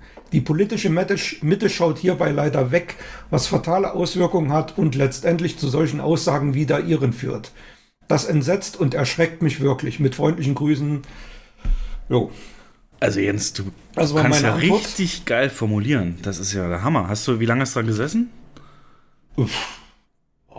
Halbe Stunde. Also wirklich gut und äh, genau die richtigen Töne getroffen. Ja, also wirklich ausführlich, respektvoll der Brief und äh, da hast du jetzt auch schon wieder eine Antwort bekommen. Ich bin sehr gespannt, ja. was er deine Hauptfrage gesagt hat. Lies den einfach auch mal wieder so schön vor. Ich bedanke mich für Ihre Erwiderung auf meine Antwort. Auch auf diese möchte ich hiermit gerne kurz eingehen. Erstens, Sie kritisieren in meiner Antwort folgende Textpassage. Vorherige Warnungen und Bitten, insbesondere auch durch Bundeskanzlerin Angela Merkel, ähm, Verhalten bei den Bürgerinnen und Bürgern, Kontaktreduzierungen wurden nicht vorgenommen und so stiegen die Zahlen abermals exponentiell. Ihrer Meinung nach ist meine Aussage ein Schlag ins Gesicht der Bürgerinnen und Bürger. Mitnichten wollte ich mit meiner Aussage irgendjemanden diffamieren. Auch weiß ich selbstverständlich um die Anstrengungen und das solidarische Handeln des Großteils unserer Bürgerinnen und Bürger. Nur weil so viele sich an die Vorschriften halten, sind bei uns die Zahlen so, wie sie sind. Ich wollte damit nur zum Ausdruck bringen, dass es bei einem Teil der Bevölkerung leider aber so ist, dass einfach Bitten um Verhaltensänderungen nichts bringen. Es muss immer erst verboten werden. Ich habe mich höchstwahrscheinlich missverständlich ausgedrückt. Das tut mir leid. Zweitens, ein harter Lockdown wäre besser gewesen. Bei allen Maßnahmen, die die Bundesregierung und die Länder beschließen, ist stets die Verhältnismäßigkeit zu beachten. Der Lockdown Light liegt in Deutschland Anfang November, äh, in Deutschland Anfang November war nicht so umfangreich wie beispielsweise in Frankreich. Die Fallzahlen beider Länder waren aber auch gar nicht miteinander vergleichbar. Die 7-Tage-Inzidenz in Frankreich betrug beispielsweise am 7. November bereits 572.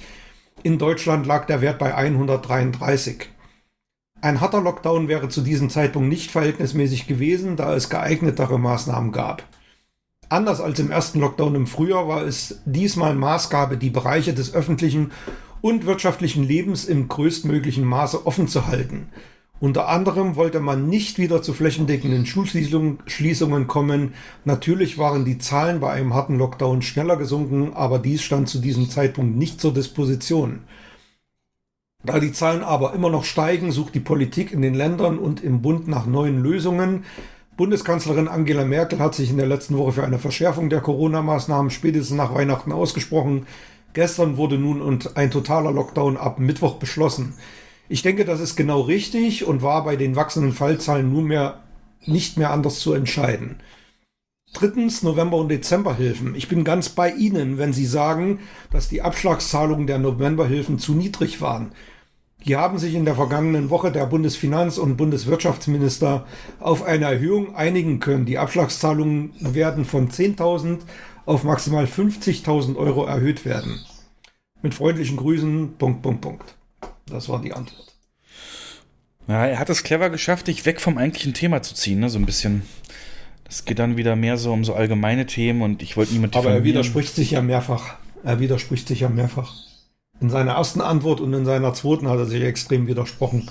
Einmal sagt er, man hat es gemacht, weil die Zahlen, ähm, äh, ne, weil es kein Wachstum gibt. Jetzt gibt es wieder Wachstum und, und also er hat sich komplett widersprochen.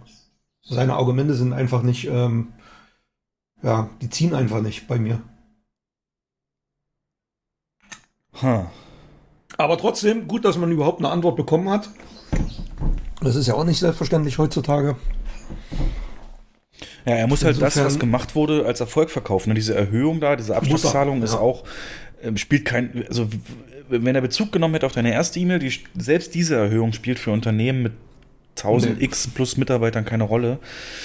Mhm. Und ähm, ich vermute da ja Schlimmes, denn das Insolvenzrecht ist in Deutschland zurzeit ausgesetzt. Das heißt, du musst nicht Insolvenz anmelden, wenn du die Rechnung nicht mehr bezahlen kannst. Das wirst du auch nicht. Das ist auch verlängert worden. Ist verlängert worden? Ich dachte erst. Die Aussetzung ist meine, meines Wissens ist die Aussetzung verlängert worden. Ich bin mir nicht sicher. Also ich will da jetzt nichts behaupten, was nicht stimmt, aber ich meine, das irgendwo gelesen zu haben. Okay. Und von den anderen, die du angeschrieben hast, gar nichts, oder was? Nee, ich habe das einzige, ähm, ich habe tatsächlich noch Markus Lanz angeschrieben. Und, Wollte ich eh wissen, auf ähm, welchen, auf welchen, auf welche Sendung bist du da eingegangen, wo er da zum ersten Mal gehört hat, dass das so wenig Geld auf, nur auf, gibt. Auf seine, ich gucke die ab und zu mal. Ähm, Wer war da zu Gast? War das irgendjemand aus der Kultur? Äh, ja, das saß, das saßen einige. Ähm, ich kann jetzt nicht mehr sagen, welch, das ist schon, der, der macht ja irgendwie drei, viermal die Woche so eine Sendung. Das ist schon ein bisschen her. Und da hat er das gehört und war ziemlich erschrocken. Ja. Er konnte das auch gar nicht fassen. Und äh, von Lanz hast du wahrscheinlich Antwort gekriegt, so ähm, interessant, wir gucken mal oder so, ne? Naja, ich habe vorgeschlagen, dass man, äh, also man sieht, man sieht immer nur Tim Melzer drin sitzen oder irgendwelche äh, Politiker. Und ich habe angeregt, auch mal einen Kinobetreiber einzuladen, also mal je, wirklich einen Vertreter von der Kulturbranche. Und ähm, die haben tatsächlich geantwortet und haben gesagt, ja, interessanter Vorschlag, prüfen das und können aber nichts versprechen. Also auch Standardantwort wahrscheinlich. Aber sie haben auch geantwortet. Mhm. Naja, ist doch ein gutes Gefühl, da ein bisschen Interaktion zu haben, wenn auch ja. Politiker-Sprech pur. Genau, also der Lockdown ist ja jetzt ausgeweitet worden, als man gemerkt hat, nur Kultur bringt es nichts und natürlich in meinen Augen zu spät, aber es ist jetzt halt alles so und deswegen würde ich sagen, das letzte Jahr können wir eigentlich abhaken. Es war dann eben noch kurz der Vollständigkeit halber die Neueröffnung wo alle so ein bisschen auf Tenet hingefiebert haben, den Film von Christopher Nolan, der auch gute Zahlen gemacht hat, aber den eigentlichen Höhepunkt gab es ja, wie gesagt, erst am letzten Wochenende vor dem nächsten Lockdown und seit November wieder alles zu. Von daher können wir eigentlich nur ein bisschen nach vorne blicken und da heißt das Wort Planungssicherheit und Perspektiven und die gibt es halt leider nicht. Ne? Selbst die Impfungen mhm. sind weiter eine Hoffnung, wir wissen nicht wann und wie. Ähm, obwohl ich das, ey, Jens, das finde ich ja mega dystopisch, wollte ich nochmal sagen. Ich bin jetzt letztens mit meiner Freundin hier durch die Dörfer gefahren und da gibt es schon fast in jedem äh, auf der Bundesstraße so Schilder in regelmäßigen Abständen. Ähm, Impfzentrum, Landkreis so und so, äh, jetzt rechts so, weißt du, so ein Pfeil nach rechts. Und so richtig groß mit dem hessischen äh, Logo, wir wohnen ja in Hessen. Mhm. Und ähm, äh, so, so, weißt du, wie in, wie in, wie in so dystopischen Filmen, wo dann so in Stadien so weiße Zelte aufgebaut wurden, wo dann so Massen an Leuten rein mussten. Und es ist schon, schon derb, so was da, die, diese gemeinschaftliche Anstrengung, genau.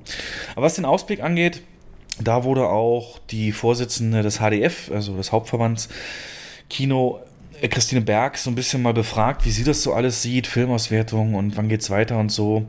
Und sie sagt, ja, also erstmal für nächstes Jahr fürchtet sie grundsätzlich, dass, Zitat, wir trotz der generellen Verlängerung des Lockdowns erneut auf den Flickenteppich aus unterschiedlichen Wiederöffnungszeitpunkten und unterschiedlichen Rahmenbedingungen zuzusteuern.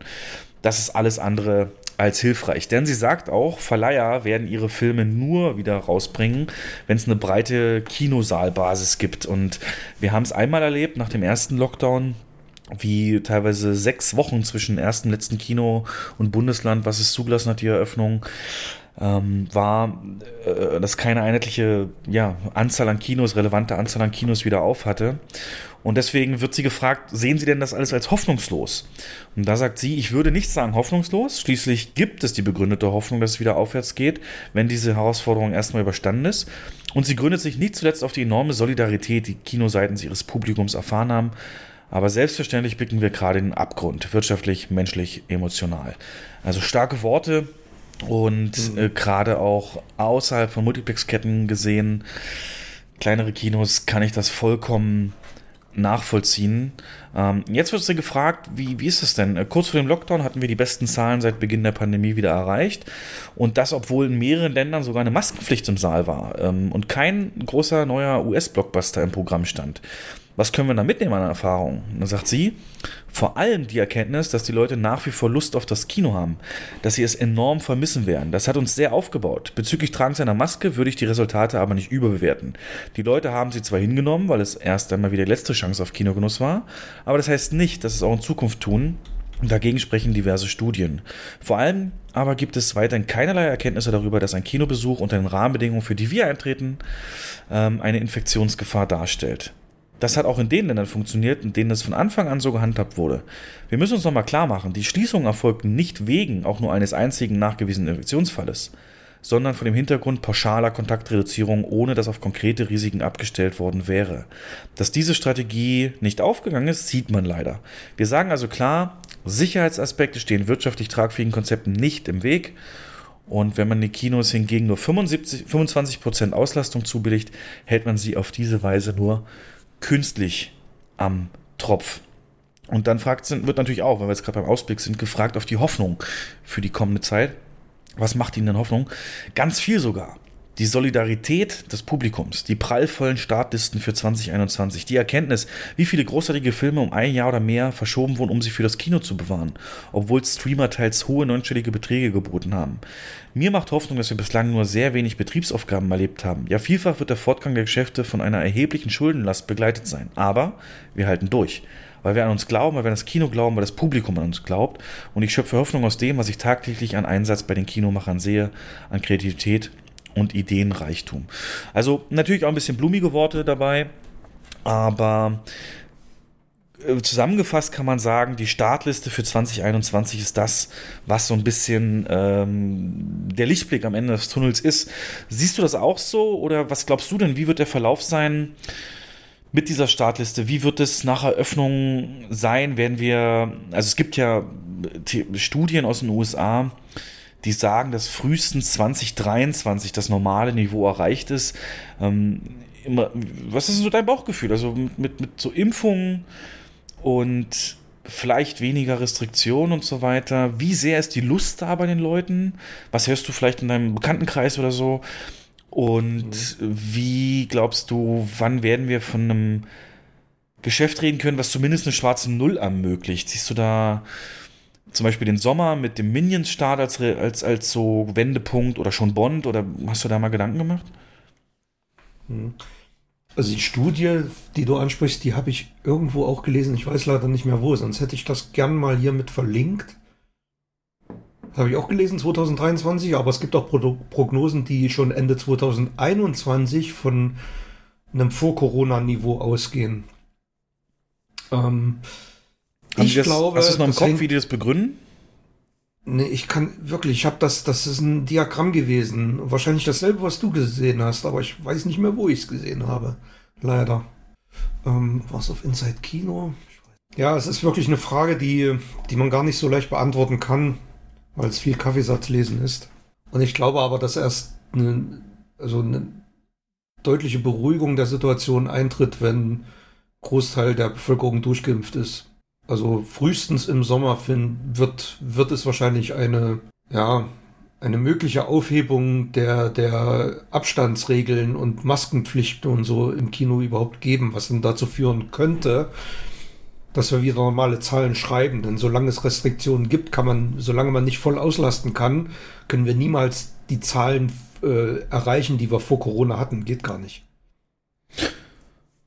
Hm, rechnest du denn dieses Jahr schon mit einer vollständigen Aufhebung der Kapazitätsgrenzen? Äh, nächstes Jahr? Hm. Ich würde mal vermuten, ja. Ich würde vermuten, dass es möglicherweise vorübergehend wird, falls es dann im November, Dezember nochmal zu einem saisonbedingten Anstieg von Erkrankungen führt. Das wird man vielleicht wieder ein bisschen Restriktionen einführen. Also wir sind dann natürlich noch nicht komplett über den Berg. Aber ich könnte mir schon vorstellen, dass ähm, im Hochsommer, wenn wir so auf August, September zugehen, ähm, halte ich schon für möglich, dass es dann heißt, ähm, ihr könnt jeden Platz verkaufen.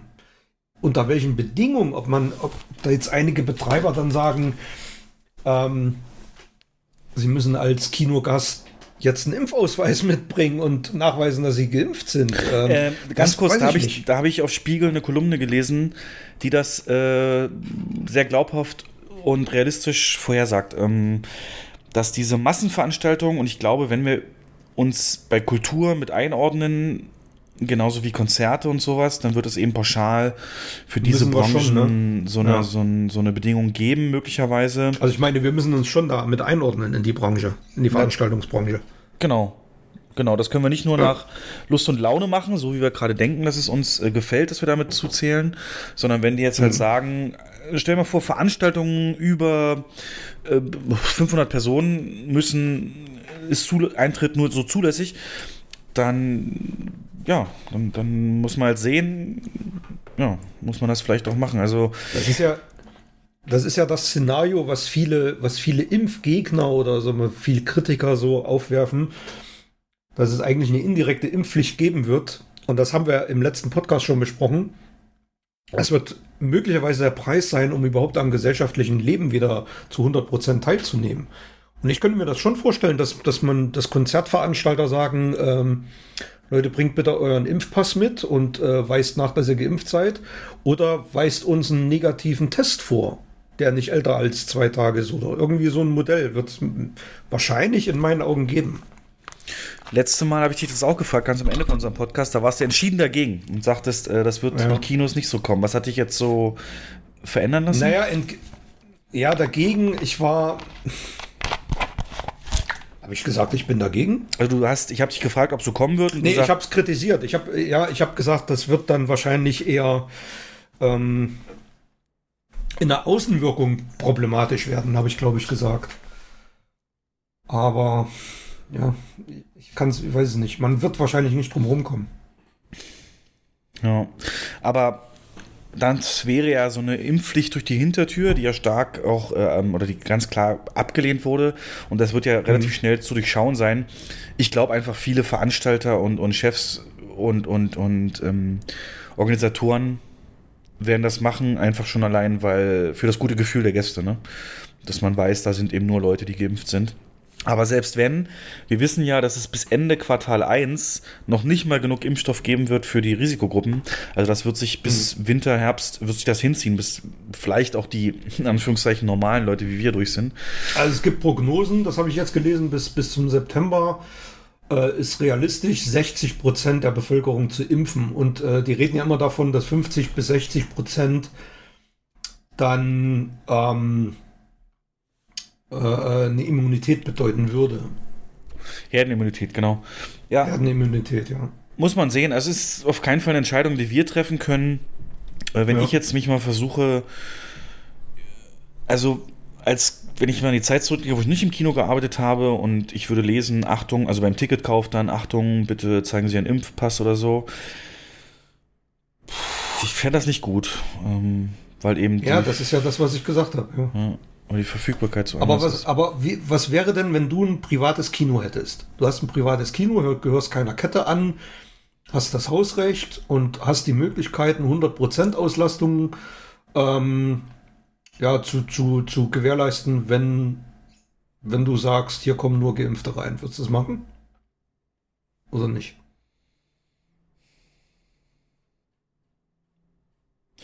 Also ich würde es machen ab dem Zeitpunkt, wo ich weiß, dass es keine Engpässe mehr gibt. Das heißt, ab dem Zeitpunkt, wo ich weiß, jeder, der eine Impfung will, bekommt die auch. Ähm, mhm. Solange es ein Zeitpunkt ist, wo es noch Wartelisten gibt oder wo es noch ähm, äh, ähm, ähm Reihenfolge gibt für bestimmte Personengruppen, würde ich es nicht machen. Ja, vielleicht so in die Richtung. Aber vielleicht Vielleicht müssen wir ja dann auch Säle aufmachen oder, oder Schilder dranhängen, Impfsaal und Non-Impfsaal. ja, das Filmcafé wird auf jeden Fall ein Renner da mit 100% Auslastung, ja. ja. Das ist so ein Format, wo wir eher so Klassiker zeigen und eigentlich eher so ein älteres Publikum anziehen und ähm, die sind natürlich dann auch die Ersten, die, die geimpft werden, ganz klar. Ja. Äh, unabhängig Aber man muss, ja. man muss schon sagen, dass es überhaupt die Aussicht gibt, durch, äh, durch, dass wir durch den Impfstoff äh, zum, zum Sommer hin, Herbst des nächsten Jahres wieder einen Hauch von Normalität zu bekommen, die macht schon Mut. Muss man schon dazu ah, Jens, sagen. dafür ne? habe ich, Also dafür, dafür hab ich zu viele Filme gesehen. Äh, in Filmen ist es nämlich dann immer so, wenn es eine Serie ist vor allem oder eine Serie, dass die dass das Virus kurz bevor das alles so die Hoffnung da ist, mutiert und der Impfstoff nicht Ja. mehr wirkt. Macht's Und- ja jetzt auch schon. Ne? Ja- Habe ich auch schon gelesen, ja. Aber es kann natürlich auch eine Richtung mutieren, wo es ungefährlicher ist und dann ist es auch schon wieder eine ganz andere Sache. Mhm. Aber wenn das jetzt schlimmer mutieren sollte, dann wäre es, glaube ich, der Untergang. Dann wird unsere Gesellschaft auf eine echte Zerreißprobe gestellt. Und ja, oder ah, auch wieder Film, ne? stell dir wirklich mal vor, so alle, die geimpft sind, fallen nach einem Jahr tot um, so, oh Gott, oh Gott. Naja. Ähm, Oder werden zu Zombies. die selbstverursachte Zombie-Apokalypse, das, da hat dann auch keiner dran gedacht. Ja. Krass. Doch, Resident Evil. ähm, ja, krass, krass. Nee, aber es gibt noch einen Aspekt. Also die Startliste macht wirklich Hoffnung. Ich freue mich da auch auf sehr, sehr viele Filme. Und es gibt noch einen Punkt, so ein bisschen auch weitergegriffen als nächstes Jahr, wo wir gerade immer so oft sagen, Kino wird ein kollektiver Platz, ähm, wird ein Gemeinschaftserlebnis, wird exklusiver, wird luxuriöser, wird sich abheben vom Home, ähm, Heimkino. Ähm, das wird 1A Hand in Hand gehen mit dem Fakt, dass die Produktion von neuen Filmen im Low- und Mid-Budget-Bereich viel, viel stärker ans Streaming geht. Also wir werden weniger Filme wie, wie Lady Bird oder sowas im Kino sehen. Weißt du, diese Filme, die wir in unserer Filmplanung oft in kleinere Säle gelegt haben. Ich will jetzt nicht unbedingt sagen Arthouse, aber eben generell mit Budget. Ähm, so alles, was unter Greenland ist, so die Richtung. Weißt du, wenn man, falls euch das was Aber sagt. der, den Trend gab es doch schon länger, meinst du nicht auch? Also ich, also so gerade was Komödien angeht, da findest du ja im Kino moment, also so schon seit Jahren kaum noch was. Ähm, Aber du hast, ja, ich stimme dir zu, das wird. Äh, Ne, wird lass uns mal das Beispiel ja. nehmen, Weihnachtsfilme. Wenn du jetzt auf Netflix mal Weihnachtsfilme Mhm. guckst, ne, die, die erschütten ein Jahr einen neuen Weihnachtsfilm. Aber ja. drei Viertel davon sind halt nicht mal Low Budget. Also die sind ja so billig produziert und so schlecht. Ich habe mehrere angefangen mit meiner Freundin und Mhm. nur wenige lohnen sich wirklich. Ne? Und äh, ich glaube, gerade so in Richtung Oscar-Kandidaten und so weiter, gut, die brauchen eh eine Kinoauswertung, aber Da sind aber auch große Sachen dabei, ne? wie Christmas Chronicles zum Beispiel. Oh, da habe ich den Anfang gesehen und nach fünf Minuten ausgemacht. Und weißt du warum? Weil die Ehrlich? Effekte von dem Schlitten, die waren mich so schlecht, fand ich die. Das war für mich nicht, das war für mich, habe ich null Interesse mehr, es weiter zu gucken. Ich Also habe das da noch nichts davon gesehen, ich habe nur Gutes gehört davon, aber. mag von der Story gut sein, aber so weit bin ich nicht gekommen, weil am Anfang schon Hm, hm. die ersten paar Minuten siehst du einen Schlitten. Weihnachtsmann und so, aber das war so schlecht, so richtig äh, direct to DVD, würde man sagen. Das Image Okay, hatten ja mhm. lange, lange auch die Streamer, dass es direct to DVD einfach nur Anlaufstelle ist. Aber ja. Also hier nochmal ein Zitat von den Russo Brothers. Wir meinen, die Welt verändert sich blitzschnell und der globale Gesundheitsnotfall hat diese Veränderung sicherlich beschleunigt. Und ich denke, dass es bestimmte Geschichten gibt, die für den digitalen Vertrieb außerhalb des Kinovertriebs besser geeignet sind. Und ich denke, Sie wissen, äh, wissen Sie, dass es immer offensichtlicher wird, dass, was diese Geschichten sind. Ich denke auch, dass es eine echte Besonderheit gibt, Regionen zu erreichen, internationale Regionen, die digital als Vorteil hat. Es gibt auch einen Kostenvorteil. Die Leute können Konten teilen, wissen, wo sie äh, zehn Filme pro Monat für die Kosten eines Films bekommen können und sie wissen auch, dass nicht jeder sich den Luxus leisten kann, ins Theater zu gehen. Ähm, da zitiert er dann, dass zum Kinofilm natürlich auch die Transportkosten dahin zählen, Snacks, Drinks und so weiter. Und deswegen Spektakelfilme, Spektakelfilme gewinnen werden und Small-Budget-Filme weniger ins Kino kommen werden, denn Studios werden natürlich auch viel weniger investieren in, in, ins Budget von Filmen, sie wissen, sie gehen ins Streaming. Und da sagt Russo, es gibt nur ein breiteres Publikum, das sie erreichen können. Es gibt keine Kennzahlen, die sie kennen. Eröffnungs-, also Box Office am Wochenende gibt's bei Streaming nicht. Es war ja immer die Metrik, wo Filme dann eben gem- gemessen wurden. Ja. Da nicht jeder Film so konzipiert ist, dass sie am Eröffnungswochenende die Kinokassen sprengen werden, ist das ein Riesenvorteil, dass es Streaming gibt. Und wenn das der Geschichte oder der Art und Weise, wie Presse und Öffentlichkeit einen Film wahrnimmt, schaden wird, dann ist das ähm, vielleicht nicht der beste Weg, diesen Film zu veröffentlichen. Also wenn der komplett gefressen wird vom Boxoffice eines anderen Films. Und ähm, ja, von daher sagt der ist es gut für bestimmte Filme. Es ist wie YouTube, würde ich sagen. YouTube gibt jedem die Möglichkeit, sich zu verwirklichen, seine Art, Vorstellung von Humor oder Analysen oder whatever ähm, der breiten Masse zur Verfügung zu stellen. So wird es mit Streaming. Die werden sich an viel, viele mutige Projekte trauen, die ein Studio vielleicht so nicht bezahlt hätte mit den ganzen Marketing- und Kino-Auswertungskosten. Und das kann tatsächlich ein Vorteil sein, das sehe ich auch so. Und das Kino kann sich dann eher auf die großen Filme konzentrieren, Spezialreihen, alternativen Content zeigen, ähm, wo man dann auch eher sicher sein kann, dass die Filme durch sind und nicht so ähm, durchgeschliffen werden. Du weißt es auch noch bei der Filmplanung, die du relativ häufig ja machst für unsere Kinowoche, war es schon öfter mal so, dass du gesagt hast, ey, muss denn dieser Film hier noch unbedingt mit rein, der nervt mich so, da müssen wir mhm. den spielen, ja, weil ja. es eigentlich sinnvoller gewesen wäre, anderes, ähm, anderes dazu darzustellen, genau. Ja, aber muss man sehen, das wird sich äh, erst in zwei, drei Jahren niederschlagen, wenn die Produktionen, die jetzt gerade anlaufen, äh, durch sind und dann eben die Studios das alles für sich neu bewerten. Und bis dahin wird noch viel passieren. Und hier, bis in Emotions, werden wir euch natürlich auf dem Laufenden halten. Hast du sonst noch Prognosen fürs nächste Jahr? Nö. Hm. Gut, dann machen wir noch zum Abschluss die gesehenen Filme und Serien. Ein bisschen Austausch. Ähm, ich habe dir noch nicht den Link geschickt zu, dem, zu der Seite oder der App ähm, für das Filmtagebuch, was du bitte ab nächstes Jahr führst. Aber da ich das schon seit letztem Jahr führe, vor letztem Jahr, kann ich dir zum Beispiel genau sagen, dass ich bis jetzt, 15. Dezember, ähm, 43 Filme gesehen habe dieses Jahr. Äh, da muss ich jetzt mal, ich habe mir das ange... Äh, meinst du Letterbox? Ja, genau. Genau, habe ich mir angeguckt als ähm, Handy-App. Ja und fand das eher nicht so gut. Warum? Ich weiß nicht, das. Also, oder machst, machst du das? Ich glaube, ich habe gelesen, da gibt es auch eine PC-Version. Na, ich mach's über den Browser. Ich habe die App nicht tatsächlich. Ich trage das immer im Browser. Ja, genau. Nach. Das, Genau, das, das bevorzugen viele. Dann werde ich das auch mal äh, mir anschauen. Genau, ist halt Englisch so ein kleines Problem, aber du kannst halt, was ich, also wir müssen uns auch gegenseitig folgen, dann können wir immer sehen, was für Filme wir gesehen haben. Und mhm. ganz interessant ist halt, du kannst zu jedem Film auch eine kleine Kritik schreiben. Das ist eine tolle Übung so für, wenn ich jetzt gemerkt habe, wie toll du diese Mails schreibst, dann sicherlich auch viele interessiert daran. Und ist halt ein super, super Rückblick auch. Ne? Also, mh, wenn du Filme wirklich geguckt hast, trägst du das Datum mit dazu. Wenn du nur irgendwelche nachträglich einträgst, die du schon kennst, gibst du halt kein Datum mit dazu. Und so hast du insgesamt eine Liste. Ich habe leider längst nicht alle Filme reingetragen, die ich in meinem Leben gesehen habe, weil mhm. mir die alle nicht mehr eingefallen sind. Aber ähm, so diese Jahreslisten sind schon geil mit 43 diesem Jahr. Heißt halt weniger als ein Film pro Woche, was ich so auch nicht erwartet hätte mit der ganzen Pandemie und so. Aber mhm ja, man merkt auch Na deutlich. Gut, viel Serien wahrscheinlich auch geguckt, ne? Na, also, Serien gehen hier halt leider nicht, weil es halt ein Filmboard ist, aber Serien genau. Nee, das meine ich, dass ja. das vermindert die Filmzahl auch ein bisschen. Das stimmt natürlich, genau. Mhm. Äh, Serie, wie gesagt, da können wir beide mal kurz über einen Mandalorian reden. Das heißt, ähm, ja, übermorgen kommt die letzte Folge der zweiten Staffel raus. Wir haben alle bis zur siebten hin gesehen und sind, glaube ich, beide der Meinung, dass es nochmal einen draufsetzt auf Staffel 1. Oder würdest du es so nicht unterschreiben? Doch. Ja. Setze ich ein Ausrufezeichen dahinter, ja.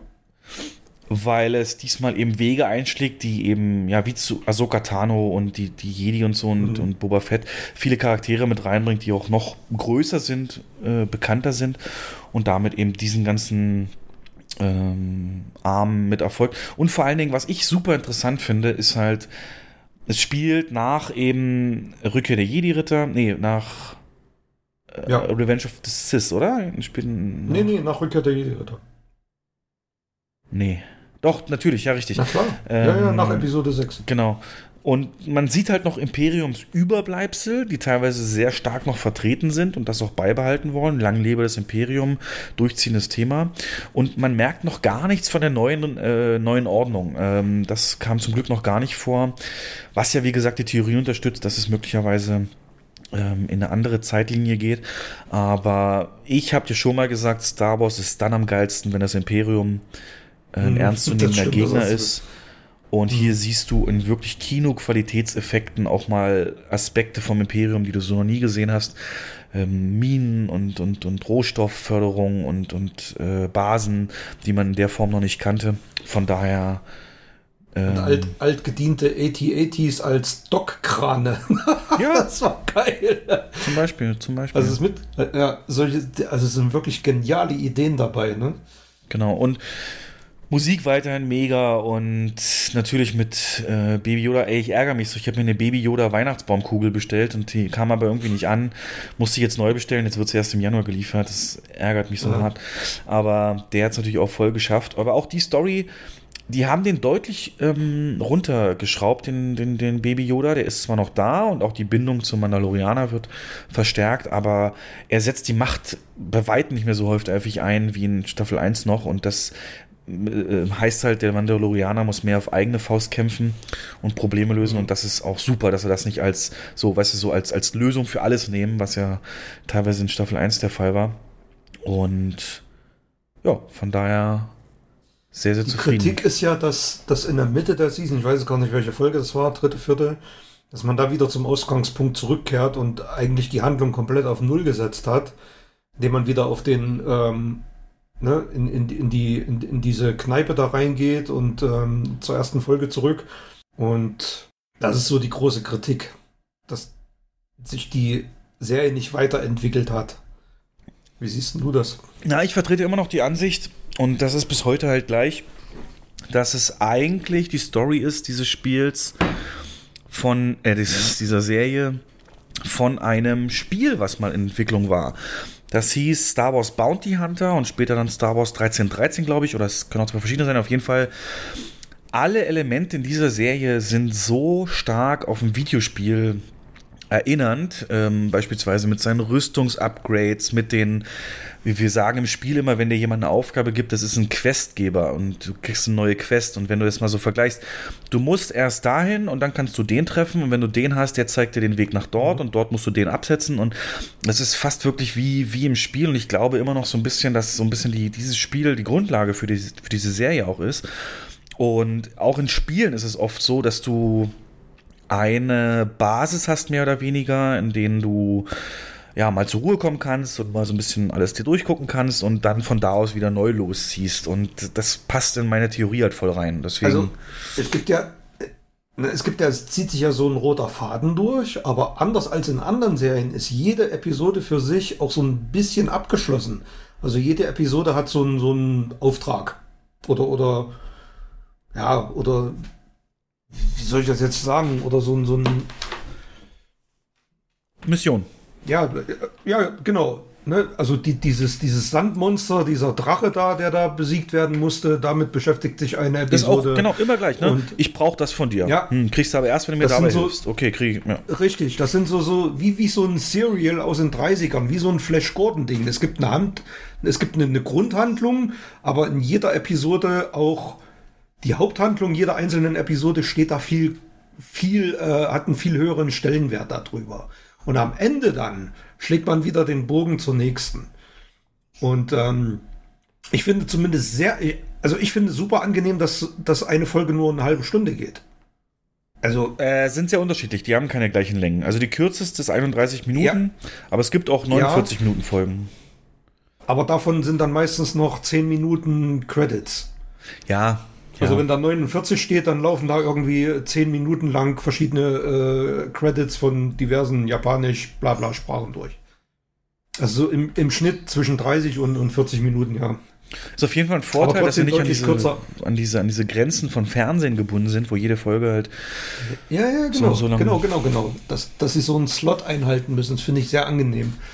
Ähm, ja, und dann die Optik, ne? Das ist, also, als der Sternzerstörer da ankam, da dachte ich mir, ey, alter Falter, was ist denn jetzt los? Sitze ich jetzt hier im Kino oder gucke ja. ich eine Fernsehserie an? Das, das Imperium, das Imperium ist zurück. Was, oh. wie? Kann nicht sein. Ich sehe doch hier den Sternzerstörer. Ja. Mega gut. Ja. Und genau mein, mein Nerv trifft es einfach, genau. Aber da ist auch schon viel zu gesagt, deswegen absolute Empfehlung. Genau. Jetzt am Freitag, letzte Folge und ich hoffe, dass wir einen richtig geilen Cliffhanger kriegen. Ich prophezeie mal, es kommt zum Zweikampf zwischen Moff Gideon und ähm, dem Mandalorian mit dem Hintergrund, dass er in der Folge mit dem Jedi diesen, diesen Speer bekommen hat und dass er in der ähm, letzten Folge auf dem Zug wurde für alle etabliert, dass er sehr gut mit einem Speer auch kämpfen kann. Da hat er ja auf dem Zug fast alle mit dem Speer dann besiegt. Und ähm, das macht ihn halt zu einem ernstzunehmenden Gegner für Moff Gideon. Das heißt Lichtschwert gegen Speer. Lichtschwert. Es ist ja ist ein Darksaber, heißt es eigentlich, ein Dunkelschwert. Ja, Kein, ja. Äh, genau. Äh, genau, Gegenspeer, richtig. Ich glaube, das wird in irgendeiner Form passieren. Aber wie es dann genau ausgeht, ob.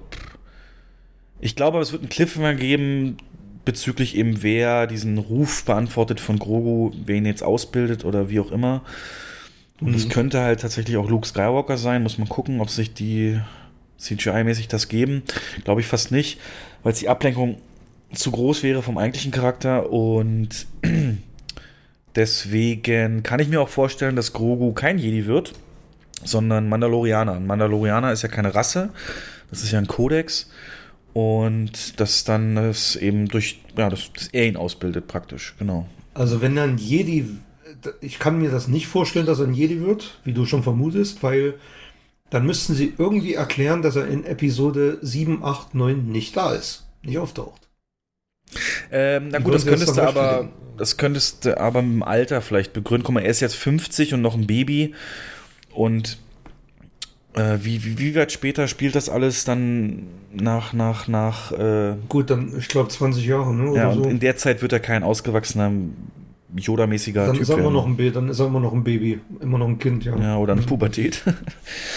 ja, muss man gucken. Hat er äh, so, so Pickel im Gesicht. Genau, ich habe ansonsten, kann ich schon mal ein bisschen anteasern, äh, vier neue Filme gesehen seit Dezember, äh, seit unserer letzten Aufnahme. Predator 2, Der Grinch von 2018, Three Billboards Outside Ebbing, Missouri und Wind River. Aber ich würde dir erstmal einen Vortritt lassen. Äh, hast du einen, den du besprechen möchtest? Ich habe ein bisschen Retro geguckt. Ähm, da sind zwei Sachen dabei, zum Beispiel Starship Troopers oh. und Predator, Teil 1. Oh. Ähm, ja, weiß nicht, können wir kurz besprechen. Und ja, ich haben wir, glaube ich, schon ein paar Mal alles zu den Filmen was gesagt. Ja. Ähm, was, was, mir, was mir beim Predator ähm, halt extrem nochmal aufgefallen ist, wie dass der Film überhaupt nicht altert. Also den könntest du heute noch genauso ins Kino bringen, würde genauso funktionieren. Wusstest du eigentlich, das habe ich, hab ich recherchiert, das habe ich gelesen, ich weiß nicht, ob du das wusstest, dass der Predator von James Cameron entwickelt wurde? Was? Nee. Ja. Was? Für diesen Film? Der wurde, also die Figur des Predators wurde von James Cameron entwickelt und dann auf Wunsch der Produzenten von John Winston umgestaltet. Und in James Cameron Entwürfen hatte er zum Beispiel nur ein Auge. Wusste ich auch nicht. Das ist, das ist gut. Das ist äh, sehr interessant. Ähm, da kann ich ja gleich mal sagen, Predator. Und es gibt, ja. Und es gibt noch zwei Sachen. Es gibt, ähm, der Film ist schon also die Dreharbeiten haben begonnen mit Jean-Claude Van Damme im Predator-Kostüm. Ja, gibt es bei YouTube auch Aufnahmen? Gibt's, ne? Und ähm, dann hat man aber das Design geändert, braucht einen größeren Darsteller, deswegen kam dann Kevin Peter Hall. Und der dritte Fun Fact, in Terminator 2, und jetzt kommst du auf den Plan, verwendet der T800 dasselbe Sturmgewehr mit dem rotierenden Lauf wie in Predator. Ist es dasselbe? dasselbe? Prop. Okay. Ja, exakt dasselbe. Ja. Als er da oben am Fenster steht und mhm. da in die Gegend ballert. Ne? Bei Cyberdyne, ja. Mhm. Ist ja interessant, ja. Die, wie heißt es im Film? Die, die, die. Wie, wie nennt der, der Charakter diese, diese Waffe? Zeit, den alten Dings aus dem Sack zu holen, sagt er doch irgendwie. ja, genau. Ja. Kontakt! Kontakt! Also wirklich unschlagbar. Oh, ich habe das genossen, ich habe das genossen. Ey. Ich habe mich auf der Couch breit gemacht, habe mir ein Eis geholt, was zu knabbern und dann, oh, war das genial. Ähm, es ist ja. Jetzt komme ich mit einem Fun Fact, nämlich zu Predator 2. Wusstest du, mhm. dass die Asiatin, die sie da retten in dem Dorf und die dann jetzt den ganzen Film noch mitspielt, dass die da ein Cameo hat? Wo? In welchem? Predator, Predator 2. Ach so, äh, nee. Tatsächlich kommt sie kurz vor, ist in den Credits drin, aber im äh, Netflix-Cut äh, tatsächlich geschnitten, die Szene. Aber es gibt, äh, es gibt bei Predator 2 ja die Szene, wo so ein bisschen alles erklärt wird, warum sie den Predator kennen und äh, woher sie eben Informationen über den genau, haben. Auf dem Polizeirevier dann irgendwo. Auf diesem, ne? diesem Truck da, in diesem, dieser mobilen Basis, ja. genau. Und da genau. ist eigentlich eine Szene, wo sie interviewt wird und man sie dann sieht und sich dann erinnert so ein bisschen. Ähm, das wurde aber dann geschnitten.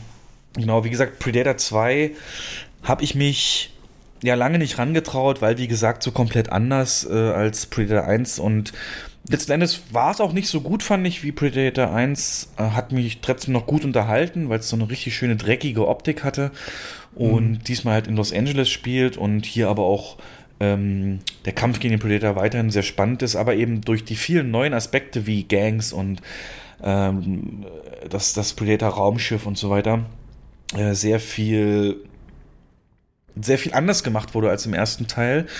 Auch weil eben Danny Glover nicht dieser muskelbepackte 80s Actionheld ist. Und gerade deswegen kann man auch nicht wirklich von einer Kopie sprechen. Das Einzige, was gleich ist, es gibt einen Dschungel, einen Großstadtdschungel.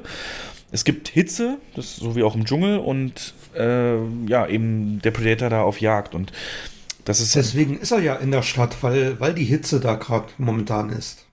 Genau, das habe ich dann auch gelesen, dass irgendwie das etabliert wird, dass er eben Hitze liebt und am liebsten da dann äh, ja. jagt. Was im Nachhinein natürlich diesen Film. War das Aliens vs. Predator in der Antarktis? Dass der irgendwie dann gar keinen Sinn mehr macht. Gibt's für mich nicht. Mit Gibt's dieser Logik. Nicht, also nicht existent. Genau. Aber das ist ein Predator, im ersten Predator wird das ja nochmal erklärt. Wird sogar erklärt? Da, da ist die Asiatin, ähm, ne, die, die erzählt ja in ihrem Dorf, verschwinden aller paar Jahre, besonders wenn die Sommer mega heiß sind, Menschen. Das hat sie, das sagt sie ja im Film sogar. Okay. Also der Predator jagt, wenn es richtig heiß ist. Ist mir, habe ich, habe ich nicht, nicht aufgefangen tatsächlich. Okay, gut. Ja. Ja. genau. Und deswegen ist das eigentlich in der Antarktis dann eben auch unlogisch. Und dann wie gesagt, dieser dreckige Look, diese, diese Hitze, die man spüren kann, einfach, wenn man das guckt, ähm, das war für mich sehr unangenehm, aber es will der Film ja auch etablieren. Dann wusste ich mhm. gar nicht, dass Bill Paxton eine Rolle hat. Und Bill Paxton ähm, ist damit fast der einzige Mensch, der getötet wurde von einem Predator, von einem Alien und von einem Terminator. Und. Stimmt. Scheiße, ja. Ähm, ist mir noch nie gekommen, der Gedanke, das stimmt. also wirklich riesen Franchise mit drin. Ich glaube, der andere ist Lance Henriksen. Das mal, also ich glaube, ja, bei Alien ja. wird er halt getötet von der Queen. Ähm, Als Roboter, ja. Bei Terminator ist er, glaube ich, der Polizist, der getötet wird. Und irgendein Franchise hat er noch. Aber auf jeden Fall, ja, interessant. aber der spielt da auch erstmal so ein un, so einen unsympathischen Charakter, so ein, so ein Sunnyboy, bla, Sprüche zu Frauen, aber wird am Ende, wird auch im Laufe des Zeit, gibt er eben alles für den gemeinsamen Sieg. Äh, viele neue Technik wird etabliert, also der Predator hat einiges neues Spielzeug an Waffen dabei, finde ich gut. Und ja, die Endszene natürlich, wo er auf dem Raumschiff ist, der Donny Glover und, und praktisch den Predator besiegt, davon geehrt wird von den anderen Predatoren, die noch sich dort aufhalten ähm, zeigt halt kurz mal so eine Trophäenwand des äh, Predator. Mhm. Und da hat man dann zum ersten Mal eben einen Alien-Schädel gesehen, was dann eben diese ganzen Alien vs. Predator gespawnt hat. Und ja. Kann ich zumindest abhaken, den Film. Also ich weiß mal, ich guck mal, was ich, was ich ihm gegeben habe. Ähm, ich habe ihm gegeben drei Sterne von fünf. Ja, ich glaube, das ist, mhm. für mich so, dass. Mhm also ich finde ja so, ange ich, ich finde ja gerade gut, dass der das, den Teil 1 nicht einfach nochmal kopiert hat und so neue Aspekte zugefügt hat. Und was mir den Film noch mehr versüßt, den zweiten, ist, dass äh, Alan Silvestri auch wieder den Score komponiert hat. Und gerade am Ende mit dem Raumschiff, wenn dann wieder die normale Predator-Musik einsetzt, ist doch. Ja, aber, aber erst dann. 5 ist okay, ja. ja. Nee, aber so insgesamt. Genau. Mir würde jetzt auch keine Idee einfallen ja. für einen richtigen Predator-Reboot. Noch ein Fun-Fact hm. vielleicht: Die teuerste Szene im ganzen Film war die Szene mit den anderen Predatoren, weil da für jeden ein eigenes Kostüm gemacht werden musste, CGI mit vorkommt und die haben sich das nicht nehmen lassen, als sie dann die eigentliche Szene abgedreht haben. Gibt es bei YouTube, kannst du mal suchen, äh, Predator 2, Danny Glover Dance. Äh, haben sie einfach nochmal die Leute in den Kostümen tanzen lassen mit Danny Glover zusammen. Das ist total lustig, ähm, weil sie das halt nicht so verschwenden wollten. Warum macht Arnie nicht mit in Teil 2? Ähm, laut dem, was ich im Internet gefunden habe, ist es der Fall, dass er den Regisseur nicht mag.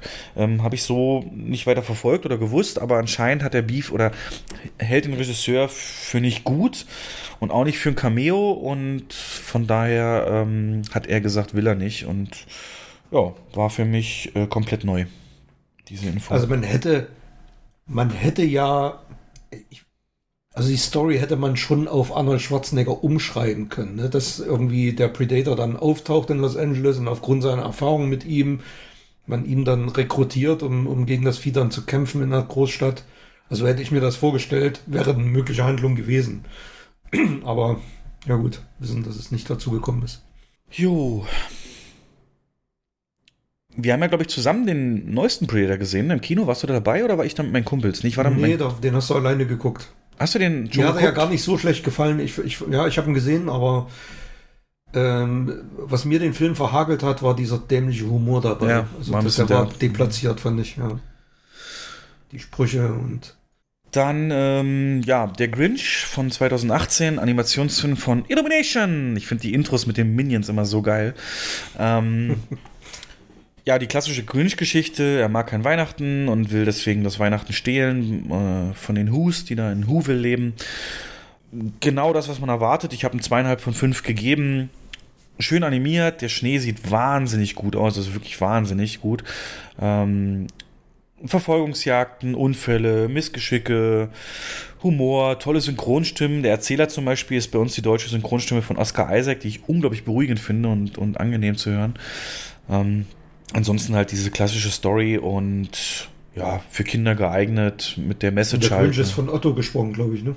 Richtig, habe ich aber auch lange überlegt, weil der hat das doch schon abgewandelt von Sid und so aus Ice mhm. Age, mhm. ähm, hat sich aber das tatsächlich nicht nehmen lassen, genau. Ähm, ja, ein hochwertiger Animationsfilm über dieses Thema und jetzt zu Weihnachten ähm, total geeignet. Ich habe, denn das war übrigens mein allererster Amazon Prime Film. Ich habe ja Amazon Prime, äh, äh Amazon Video, meine ich. Ich habe ja Amazon Video noch nie genutzt aber jetzt für den Film, weil es ihn nirgendwo anders gab, haben wir da 3,99 für ausgegeben. Eigentlich viel zu teuer, so mit meiner Freundin und ihrem Kind. Ja. Und viel zu teuer eigentlich, aber es hat gut unterhalten. Es ist, ähm, vielleicht würde ich sagen, so ab vier Jahren, ab vier, fünf Jahren macht der Sinn für Kinder zu gucken, mhm. weil er eben auch eine schöne Message hat und ähm, nicht alles so klischeehaft abläuft. Also zum Beispiel die, das kleine Mädchen, was dann so ein bisschen seinen Sinneswandel verursacht, ist eine Tochter von einer alleinerziehenden Mutter. Das gibt es ja so auch nicht häufig normal, hast du diese Traumfamilien in solchen Filmen. Und das ist hier halt mal was anderes gewesen. Ja, ansonsten ganz angenehm. Und lustige Tierchen, lustige Effekte. Mhm. Ja. Dann kann ich aber in dem Zusammenhang sagen, also wir haben überlegt, ob wir den Grinch mit Jim Carrey nehmen oder den, den hier halt gucken. Der Grinch mit Jim Carrey ist definitiv nicht so kindergeeignet wie der natürlich. Ähm, deutlich für ein älteres Publikum dann erst geeignet. Hast du noch was geguckt? Ja, gestern. Äh, ich kann aber. Ich habe mir noch nicht so viel Gedanken über den Film gemacht. Ich habe gestern Gemini Man geguckt. In. Warte mal, Und, was? In 120 ähm, Frames? Ja, ich habe dazu auch wirklich null Notizen, weil ich mich noch nicht so damit beschäftigt habe. Ich bin dann ins Bett hinterher. Ähm, Bauchgefühl? Aber ich, ich kann die negativen Kritiken überhaupt gar nicht nachvollziehen. Also ich habe mich wirklich prächtig unterhalten gefühlt. Also ich fand, ich fand den super. Die Optik ist sensationell, die Kameraarbeit, Regie, ähm, die Effekte,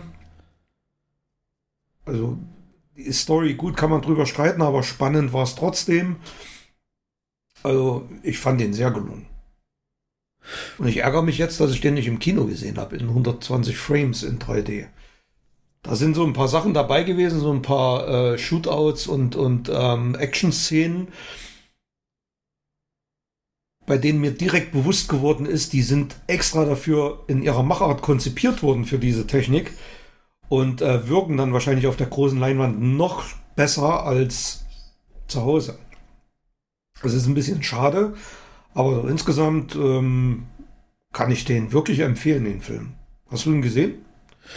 Nee, eben weil den schlechten Kritiken und wegen den, äh, auch dem Trailer, der mich, der mich null abgeholt hat, der so klischeehaft getrieft hat von bösen Korpo-Menschen, Kooperation, äh, Konzernmenschen, mhm. äh, von, von, von Vorhersehbarkeit, von der bist du und wir müssen hier und ich habe eigentlich schon den ganzen Film vor mir gesehen und ähm, bis auf die Zugszene war jetzt auch kein Action-Shot im Trailer, der mich irgendwie gepusht hätte und. Oh, doch, da sind einige dabei, die da. Was macht denn jetzt? Ist das nicht vorhersehbar oder was? Ist das komplett originelle Story oder nee, kannst du mir nicht erzählen? Naja, ich würde jetzt nicht so weit gehen, originell. Ich, würd, ich würde sogar sagen, dass er in der, ähm, in der Mitte so einen kleinen Cut, wenn du erfährst, wer der Gegenspieler ist, was sich ja andeutet. Das ist im Trailer schon verraten. Ab, ja, ab da flacht es dann ein bisschen ab.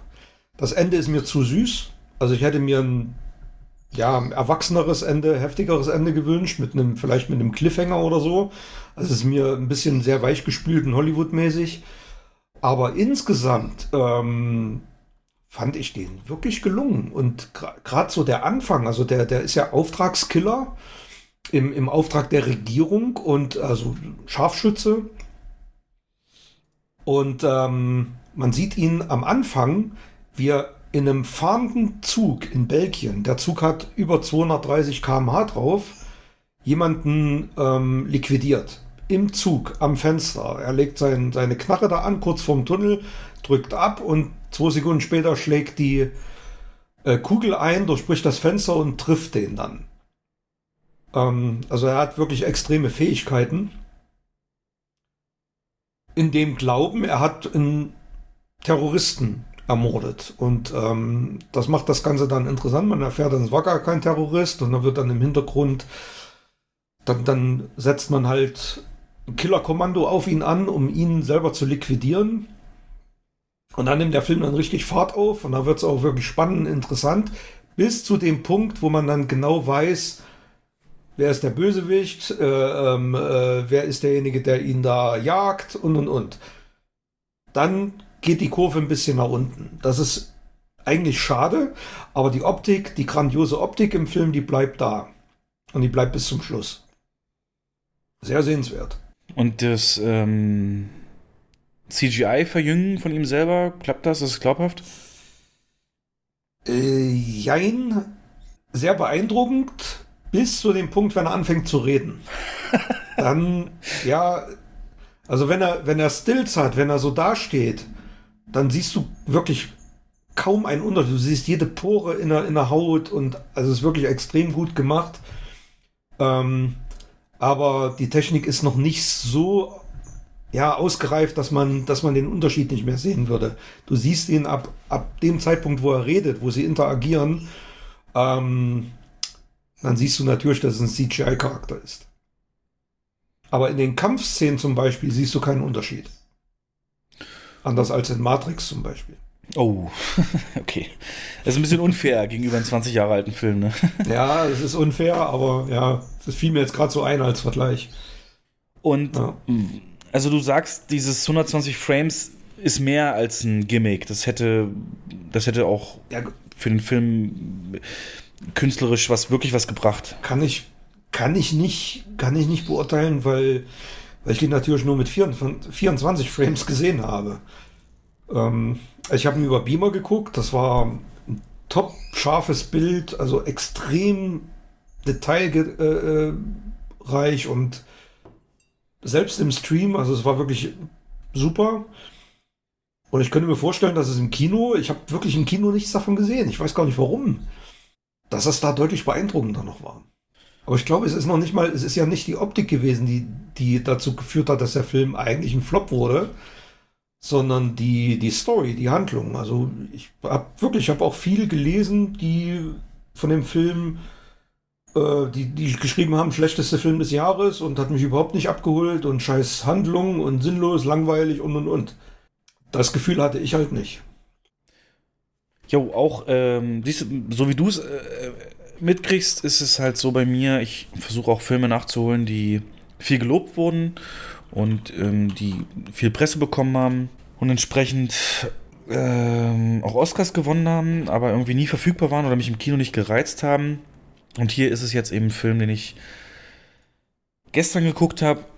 Äh, gestern habe ich so einen richtig krassen Faulenzer-Tag gehabt, Jens. Irgendwie um 13 Uhr aus dem Bett raus, nachdem ich schon zwei Stunden da am Handy gesurft habe und dann Ah, nur auf die ich. Couch und, und, und Netflix angemacht, bis abends dann und dann bei Vikings eingeschlafen.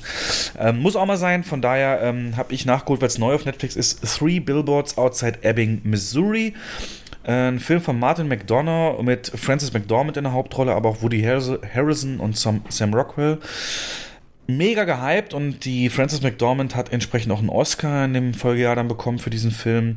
Hier geht es entsprechend um eben eine Frau, diese Frances McDormand halt, Mildred heißt sie, deren Tochter äh, ja, getötet wurde und auch noch vergewaltigt wurde und dann getötet, also richtig, richtig hart und, und aber obwohl es Monate danach jetzt ist, gibt es in dieser Sache keine Bewegung bei der Polizei und keine Verdächtigen und keine Festnahmen und nix. Also sie hat das Gefühl, das wird sich da nicht äh, genug gekümmert, um dass wirklich da Gerechtigkeit kommt und kauft sich deswegen ähm, ja Billboards, also diese diese riesigen Werbetafeln an der an der Bundesstraße, die in den Ort Ebbing, wo sie halt wohnt, Ebbing, Missouri, reinführt, ähm, die schon ewig nicht mehr benutzt wurden und aber eben deswegen günstig zu haben sind, kauft sie diese drei Werbetafeln, die im Abstand von 50 Metern stehen und schreibt da eben drauf, ähm, ja vergewaltigt und getötet, noch immer keine äh, Festnahmen. Wie kommt's, Chief so und so? Also spricht direkt den Polizeichief dieser Stadt dann an und hat dadurch ziemlich viel Aufsehen. Und dieser Polizeichief äh, ist damit natürlich höchst unzufrieden, kommt auf sie zu, geht auf sie zu und man sieht im Film entsprechend, wie das Polizeidepartement halt arbeitet und ähm, was er für ein Typ ist und mit wem er da zusammenarbeitet. Sehr ambivalente Charaktere. Er geht auch direkt zu ihr und erklärt, dass sie doch schon alles probieren und sie sagt, das macht ihr eben nicht und das und das, das könnte man Ist noch das machen. dann Woody Harrison? Oder? Woody Harrison ist der Polizeichef, genau. Ah, okay. Mit, mit, mit äh, Sam Rockwell dann als so ein Untergebener, der aber typisch kleinstadtmäßig auch sehr gewalttätig drauf ist und Trinker und alles Mögliche. Und ähm, sie will halt nur Gerechtigkeit. Und diese Schilder, die sie eben aufstellt, führen zu einer gewissen Aufruhr und auch ein bisschen Bewegung in der Sache, aber es führt dennoch nicht so wirklich zu was. Und der eigentliche Film dreht sich eben darum, wie sie mit dem Aufstellen des Films, wie sich die Leute damit umgehen, wie die darauf reagieren. Also der Polizeichef hat jetzt natürlich dann mega viel Druck, kommt raus, dass er dann auch an Krebs erkrankt ist und das alles für ihn ganz schön viel wird und er trotzdem ja bestimmte Entscheidungen dann trifft. Dieser Sam Rockwell-Charakter hier noch mehr in so eine Spirale an Gewalt und Selbstmitleid fällt und so weiter und ähm, aber auch innerhalb der Stadt. Ne? Sie hat Unterstützung von Leuten, die sowieso denken, die Polizei ist korrupt und alles. Sie hat Anfeindung von Leuten, wir brauchen so ein Drama nicht in unserer Stadt und so weiter hin und her. So ein typisches Setting, so No Country for Old Man mäßig, eine kleine Stadt, in der was passiert und diese Charaktere verfolgst du dann eben auch. Und im Endeffekt würde ich sagen, der Film schafft es perfekt, keinen Charakter so in eine Schublade zu stecken, weil weder der Polizeichef noch sein Untergebener noch die Frau, die das macht, sind die Charakter, wie sie eigentlich in so einer Kitschgeschichte dann sein würden. Also die Frau, die die Schilder aufstellt und eigentlich eben nur trauert um ihre Tochter, ist nicht perfekt und macht selber auch dumme Sachen ähm, im Affekt. Genauso ist der Polizeichef kein pures Arschloch, so ein Klischee-Arschloch und so weiter und so fort. Und was ich so gelesen habe, auch in Vor- und im Nachgang, ist die Message so ein bisschen, es gibt halt nicht diese Schablone für Menschen, in die man sich stecken kann. Menschen können sich ändern und keiner ist schwarz und weiß. Und es geht hier immer um die Wahl, dass man immer die Wahl hat, welchen Weg man dann am Ende für sich gehen will in bestimmten äh, Aspekten. Und das wird dieser, das zeigt dieser Film dann auch. Ähm, ich finde den nicht so gehypt. Der hat hier auf einem DB eine Wertung von 8,2 von 10. Ich habe ihm jetzt eine 3 von 5 gegeben äh, ist auf keinen Fall auf dem Niveau wie, wie jetzt zum Beispiel No Country oder ähm, Hell or Hair Water, den anderen Film, der so ein ähnliches Thema hat. Und fand ihn trotzdem guckbar, aber er hat mich nie so gepackt und diesen ganzen Hype drumherum, das ist mir wahrscheinlich zu intellektuell oder so, keine Ahnung. Auf jeden Fall ähm, war eine interessante Story, tolle Bilder auch, weil es in so einer eben Kleinstadt spielt. War da nicht sogar Oscar nominiert? Ja, ja, der hat äh, zwei Oscars gewonnen. Ich glaube, ne? Mhm. Hat er gewonnen sogar. Ja. Und in, unter anderem mit Freezer Frances McDormand eben als beste Hauptdarstellerin. Ja. Und Sam Rockwell als bester Nebendarsteller. Und Aber das sagt ja nichts, ne? Oscars. Nein, das sagt gar. Sind nee, ja nun manchmal auch so wie. La La Land zum Beispiel habe ich bis heute nicht geguckt, ne? Obwohl er 1000 Oscars. Und von daher, ich wollte ihn unbedingt nachholen, weil er eben so stark gelobt wurde. Und man muss dranbleiben, also kann man jetzt nicht komplett nebenbei am Handy sein, das ist so ein Ding, aber hat mich auch nicht so gepackt, wie ich es eigentlich erwartet Mhm. hätte. Und ja. Von daher, wenn du mal ein bisschen Niveau in deinen Film haben willst, die du guckst, dann schau den einfach mal an, der ist jetzt auf Netflix. ähm, aber wahrscheinlich habe ich mich einfach nicht tief genug mit dem beschäftigt oder so. Keine Ahnung, auf jeden Fall, er macht, er ist unterhaltend, ernst, Messages sind drin, aber kein, den ich jetzt so sagen würde, schau den unbedingt an. Ja, so würde ich es zusammenfassen. Okay. Mhm. Und bei dir noch? Nö, das war's bei mir. Okay. Also ich habe schon noch ein bisschen was geguckt, aber würde ich jetzt hier nicht besprechen. Okay. Also, zum Beispiel Unheimliche Begegnung der dritten Art habe ich mir nochmal angeschaut, Steven Spielberg. Dein Retro hast Frühwerk du voll durchgezogen. Und ähm, ein paar andere Hier, Sachen sag mal, noch. du hast doch äh, auf meinen Wunsch in Breaking Bad mal angefangen, hast du mir erzählt. Nee, habe ich nicht. Ach so, ja, kurz angefangen, ja. Aber du bist, hast nicht reingefunden. Woran lag's? Kannst du das nochmal vielleicht sagen? Das kann, weiß ich nicht. Am Thema, keine Ahnung. Das ist so weird. Und Ich Haus des Geldes? echt Hast du, das, schwierig, aber hm? hast du Haus des Geldes jetzt mal angefangen? Nee, auch nicht. Also bei dem lande ich auf jeden Fall. Also Haus des Geldes würde ich packen. Gut. Und dann noch ganz kurz Wind River. Ähm, habe ich auch gestern geguckt, an dem besagten Faulenzer-Tag. Und das ist jetzt ein Film von Tyler Sheridan, denn das ist einer der aufstrebendsten Screenwriter Hollywoods. Der hat zum Beispiel das Skript geschrieben zu Sicario und bei Sicario 2 selber Regie geführt. Und Wind River spielt eben in einem Indianerreservat hoch im Norden, viel Schnee, also der komplette Film spielt im Schnee. Wenn man so eine Top 5 Schneefilme hätte, wäre der auf jeden Fall dabei. Mhm. Muss dazu Haben wir schon kommen. mal gemacht, ne? Richtig, da kann ich den aber noch nicht. Und ähm, da geht es halt darum, dass so ein Mädel aufgefunden wird mitten im Reservat. Äh, schon völlig erfroren, tot und der Gerichtsmediziner stellt eben auch Vergewaltigungsspuren fest und so weiter, aber das war nicht die Todesursache, sondern weil sie eben durch die Kälte gelaufen ist. Es geht so ein bisschen darum, das aufzuklären und in der Hauptrolle hier haben wir Jeremy Renner, unseren Hawkeye, der so ein bisschen für die Bundesbehörde eigentlich da ist, um Pumas zu erledigen, die da irgendwie gerade Rinder äh, reißen. Und als, als dann der Mord entdeckt wird, kommt als FBI-Agentin noch ähm, Elizabeth Olsen dazu, unsere Wanda halt. Und ja, sie ist, das, das Thema des Films so ein bisschen eher, ist da so ein bisschen wirklich erfahren und, und kann eigentlich viel besser mit den, mit den, mit den Umständen dort und, und dem Klima und den Menschen, weil er sie besser kennt, umgehen als sie. Sie kommt ursprünglich aus Fort Lauderdale, Florida, ist in Las Vegas stationiert und muss dann da hoch ins Schnee und kommt da schon an, völlig unpassend ausgestattet und so weiter. Und ähm, hat da anfangs echt Schwierigkeiten, so ein bisschen die Ermittlungen äh, ranzuführen, äh, fortzuführen. Und aber durch die Kooperation mit Jeremy Renner ähm, wird, das, wird das dann am Ende noch ein bisschen besser. Äh, die besten Momente hat der Film in der Mitte, so im letzten Drittel, was würde ich fast sagen, wo es eine Konfrontation mhm. gibt zwischen ähm, Verdächtigen, die sie halt haben, und eben Polizisten aus der Kleinstadt. Äh, sehr, sehr spannend. Typische Sicario-Szene, würde ich sagen, mit einem Score, der das auch mega unterstreicht.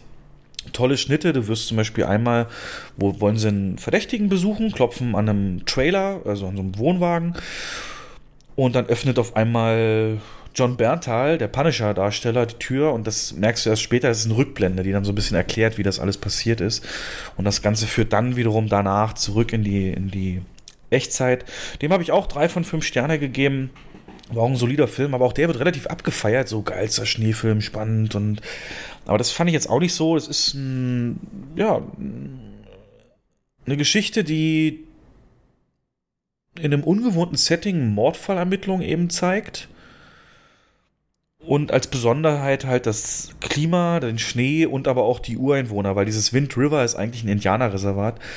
Ähm, die Sorgen, die die so ein bisschen haben, mit in Fokus nimmt. Die beiden Hauptdarsteller sind aber so sympathisch, dass das äh, richtig gut im Flow liegt. Und äh, ja, aber auch irgendwie, also geliebt habe ich den Film nicht. Aber er hat mich unterhalten. Das ist jetzt keine Aber 3 von professionelle. 5 ist ja eigentlich so, so, so, ja, 70. was man weggucken kann, ne? Ja. Ein guter Durchschnitt. Genau, ich wollte es hauptsächlich gucken wegen Taylor Sheridan, weil der mich eben so begeistert hat mit, mit Sicario und der Sicario-Reihe. Man merkt da, wie gesagt, auch Anleihen, gerade mit dieser einen zentralen Szene, dieser Konfrontation beim Wohnwagen ähm, und den tollen Bildern, diese weiten Landschaften, die Sonne, das Schnee, die Schneestürme. Und das bringt er, wie gesagt, top rüber. Genau. Also auch nice zum Weggucken. Jo, Mhm. und das war's soweit. Hast du, hast du noch was auf deiner, ja, auf deiner Wishlist für jetzt Feiertage, Jahresende? Was du guckst, nachholst oder bleibt das traditionell schöne Bescherung und Co.? Das wird es auf jeden Fall geben. Und dann, wir haben immer die Tradition am Heiligabend, wenn die Bescherung war, äh, mit der Schwester äh, noch einen Film zu gucken. Ich muss mal gucken, was Netflix zu dem Zeitpunkt dann bietet. Die werden ja sicherlich einige Releases dann kurz vor Weihnachten noch haben. Aber das, was Netflix aktuell, ich guck mal gerade hier, es gibt ja dieses de.flexible.com, kann ich euch jedem empfehlen, wo immer die neuesten Filme, die auf Netflix reinkommen, aufgelistet werden. Und wenn ich jetzt hier mal durchgucke, vieles kenne ich davon schon. Oh, Shazam. Shazam kenne ich noch nicht. Der ist seit heute auf Netflix. Den, sowas wird es wahrscheinlich werden, genau. Den gibt es, glaube ich, auch bei Amazon. Den wollte ich mir eventuell auch angucken, ja. King Arthur ist jetzt auf Netflix, aber den kenne ich schon auf Blu-ray. Ich habe mir jetzt übrigens Jens äh, 1917 auf Blu-ray bestellt. Kennst du den schon? Äh, nee. Den bringe ich dir immer mit. Der ist super. Den, den, den Nolan. Äh, Quatsch, ist ja nicht Nolan. Dunkirk war Nolan. Sorry. Genau, also auf jeden Fall diese Deacons One-Shot, äh, Roger Deacons. Ja, ja, genau. Ja, ja, genau. Den musst du auf jeden Ähm, Fall dann auf dem Beamer gucken. Hast du, hast du dir Tenet gekauft? Äh, Den lasse ich mir schenken zu Weihnachten. Ah, okay. Ja. Aber Ich klar. fand, es, ich fand es witzig. Normalerweise ist ja der Release erst am, nee, morgen, glaube ich. Morgen oder übermorgen. Genau. Und ähm, ich war irgendwie Montag mal kurz beim Mediamarkt, weil ich einen Rohling brauchte und da lagen die Dinger schon rum. Also die haben die wahrscheinlich, weil sie wussten, dass sie Lockdown machen müssen, Ach so. haben sie den, obwohl sie es nicht dürfen, rausgelegt. Äh, was auch irgendwo verständlich ist, finde ich. Ne? Ich freue mich mittlerweile auf das Making-of ohne Ende. Ich hoffe, dass da eine anständige. Ich habe mir auch die Special Edition gekauft, Steelbook, und hoffe oder gewünscht, ich hoffe, dass der Weihnachtsmann das bringt und dann dann eine schöne Making-of drauf ist. Weil das ist äh, natürlich viel, viel mehr als einfach nur Szenen rückwärts abspielen lassen. Und ich habe jetzt ein Making-of-Foto gesehen von Kenneth Brenner, diese Verhörszene, wo sie sich gegenüberstehen und wie er da so eine Hilfe sich hingelegt hatte unten, was man nicht sieht im Bild, wie er bestimmte Sätze rückwärts aussprechen muss und wie toll das alles funktioniert und so weiter. Ähm, da freue ich mich sehr drauf und ja, dann nochmal gucken. Aber 1917, genau, den muss ich dir irgendwie mal zukommen lassen. Genau. Jo. Oh. Dann hoffe ich mal, der Weihnachtsmann ist fleißig für dich. Du berichtest, berichtest dann bitte. Ja, wir wissen noch nicht, ob wir zu unseren Eltern fahren oder nicht. Lass Also ich würde Sachsen und abhängig. Thüringen meiden. Ne? Wobei natürlich auch ja, meine Naja, Verwandtschaft. es ist ja nicht nur sogar, wir reden hier, wir reden hier vom, ähm, vom Altenburger Land und die sind momentan bundesweit auf Platz 5 bei den Inzidenzen. Ja. Ähm, also sie sind weit über 400 drüber, nah an 500. Aber das ist schon eine Hausnummer, ne? Also, also wenn, dann fahren wir nur kurz hin, vielleicht sogar mit Maske, machen ein bisschen Bescherung, trinken Kaffee und dann geht's wieder nach Hause. So wird es wahrscheinlich ablaufen. Du, keine, keine, keine Kritik, ne? Das ist völlig Ja. legitim. Ist eigentlich schade und traurig, aber naja. Ja, aber so ist es. Ähm, wir leben in dieser So Zeit. es, ja. Ich werde es auch auf jeden Fall machen und äh, meine, die Region, wo meine Schwester wohnt, wo wir es feiern, die ist im 500er Bereich. Also auch da ein schlechtes Gefühl eigentlich. Aber ich werde auch vorher fragen, gibt es da Symptome bei euch? Wie sieht's aus? Und vielleicht, ähm, Ja, aber du machst mit deiner Schwester zusammen, genau. oder? Schwester, Eltern. Bei mir ist mein, mein Vater ist halt schon Risikopatient, ähm, Herz, Lunge und so, alles. Das ist, äh, sollte man, also ich sage, man sollte das Risiko nicht minimieren, sondern, sondern man sollte das Risiko nullen in dem Fall. Jo. Auf jeden Fall ein anderes Weihnachten als wir es kennen. Jo, leider. Genau. Dennoch möchte ich, dass du mir bitte die Tage, bitte noch vor Weihnachten, wäre mir ganz lieb, äh, mal eine Idee zukommen lässt, was uns der Rainer Schöne als Intro sprechen will. Und dann würde ich das angehen, da mal anfragen, eine Buchung. Und vielleicht können wir es schon beim nächsten oder übernächsten Podcast äh, entsprechend mit einbauen. Schick mir da einfach mal zwei, drei Sätze, die du gerne hören würdest vom Optimus Prime extra für uns. Ich wäre auch geil, wenn er unseren Namen sagt, oder? Komm, wir lassen ihn auf jeden Fall unseren Namen sagen. Ihr seid bei Cinemotions mit Stefan und Jens, ey. Traum. Naja, gut. Dann danke ich dir. Wir hören uns im nächsten Jahr wieder. Ich habe zu danken. Frisch, fromm, fröhlich, frei. Und bis dahin, frohes Fest, kommt gut ins neue Jahr. Froh und fest, froh und fett. Haut rein. Tschüss. Die hier sind an der Hüfte sehr hoch ausgeschnitten. Sehen Sie? Ich trage sowas auch sehr gern. Da sieht man keinen Abdruck.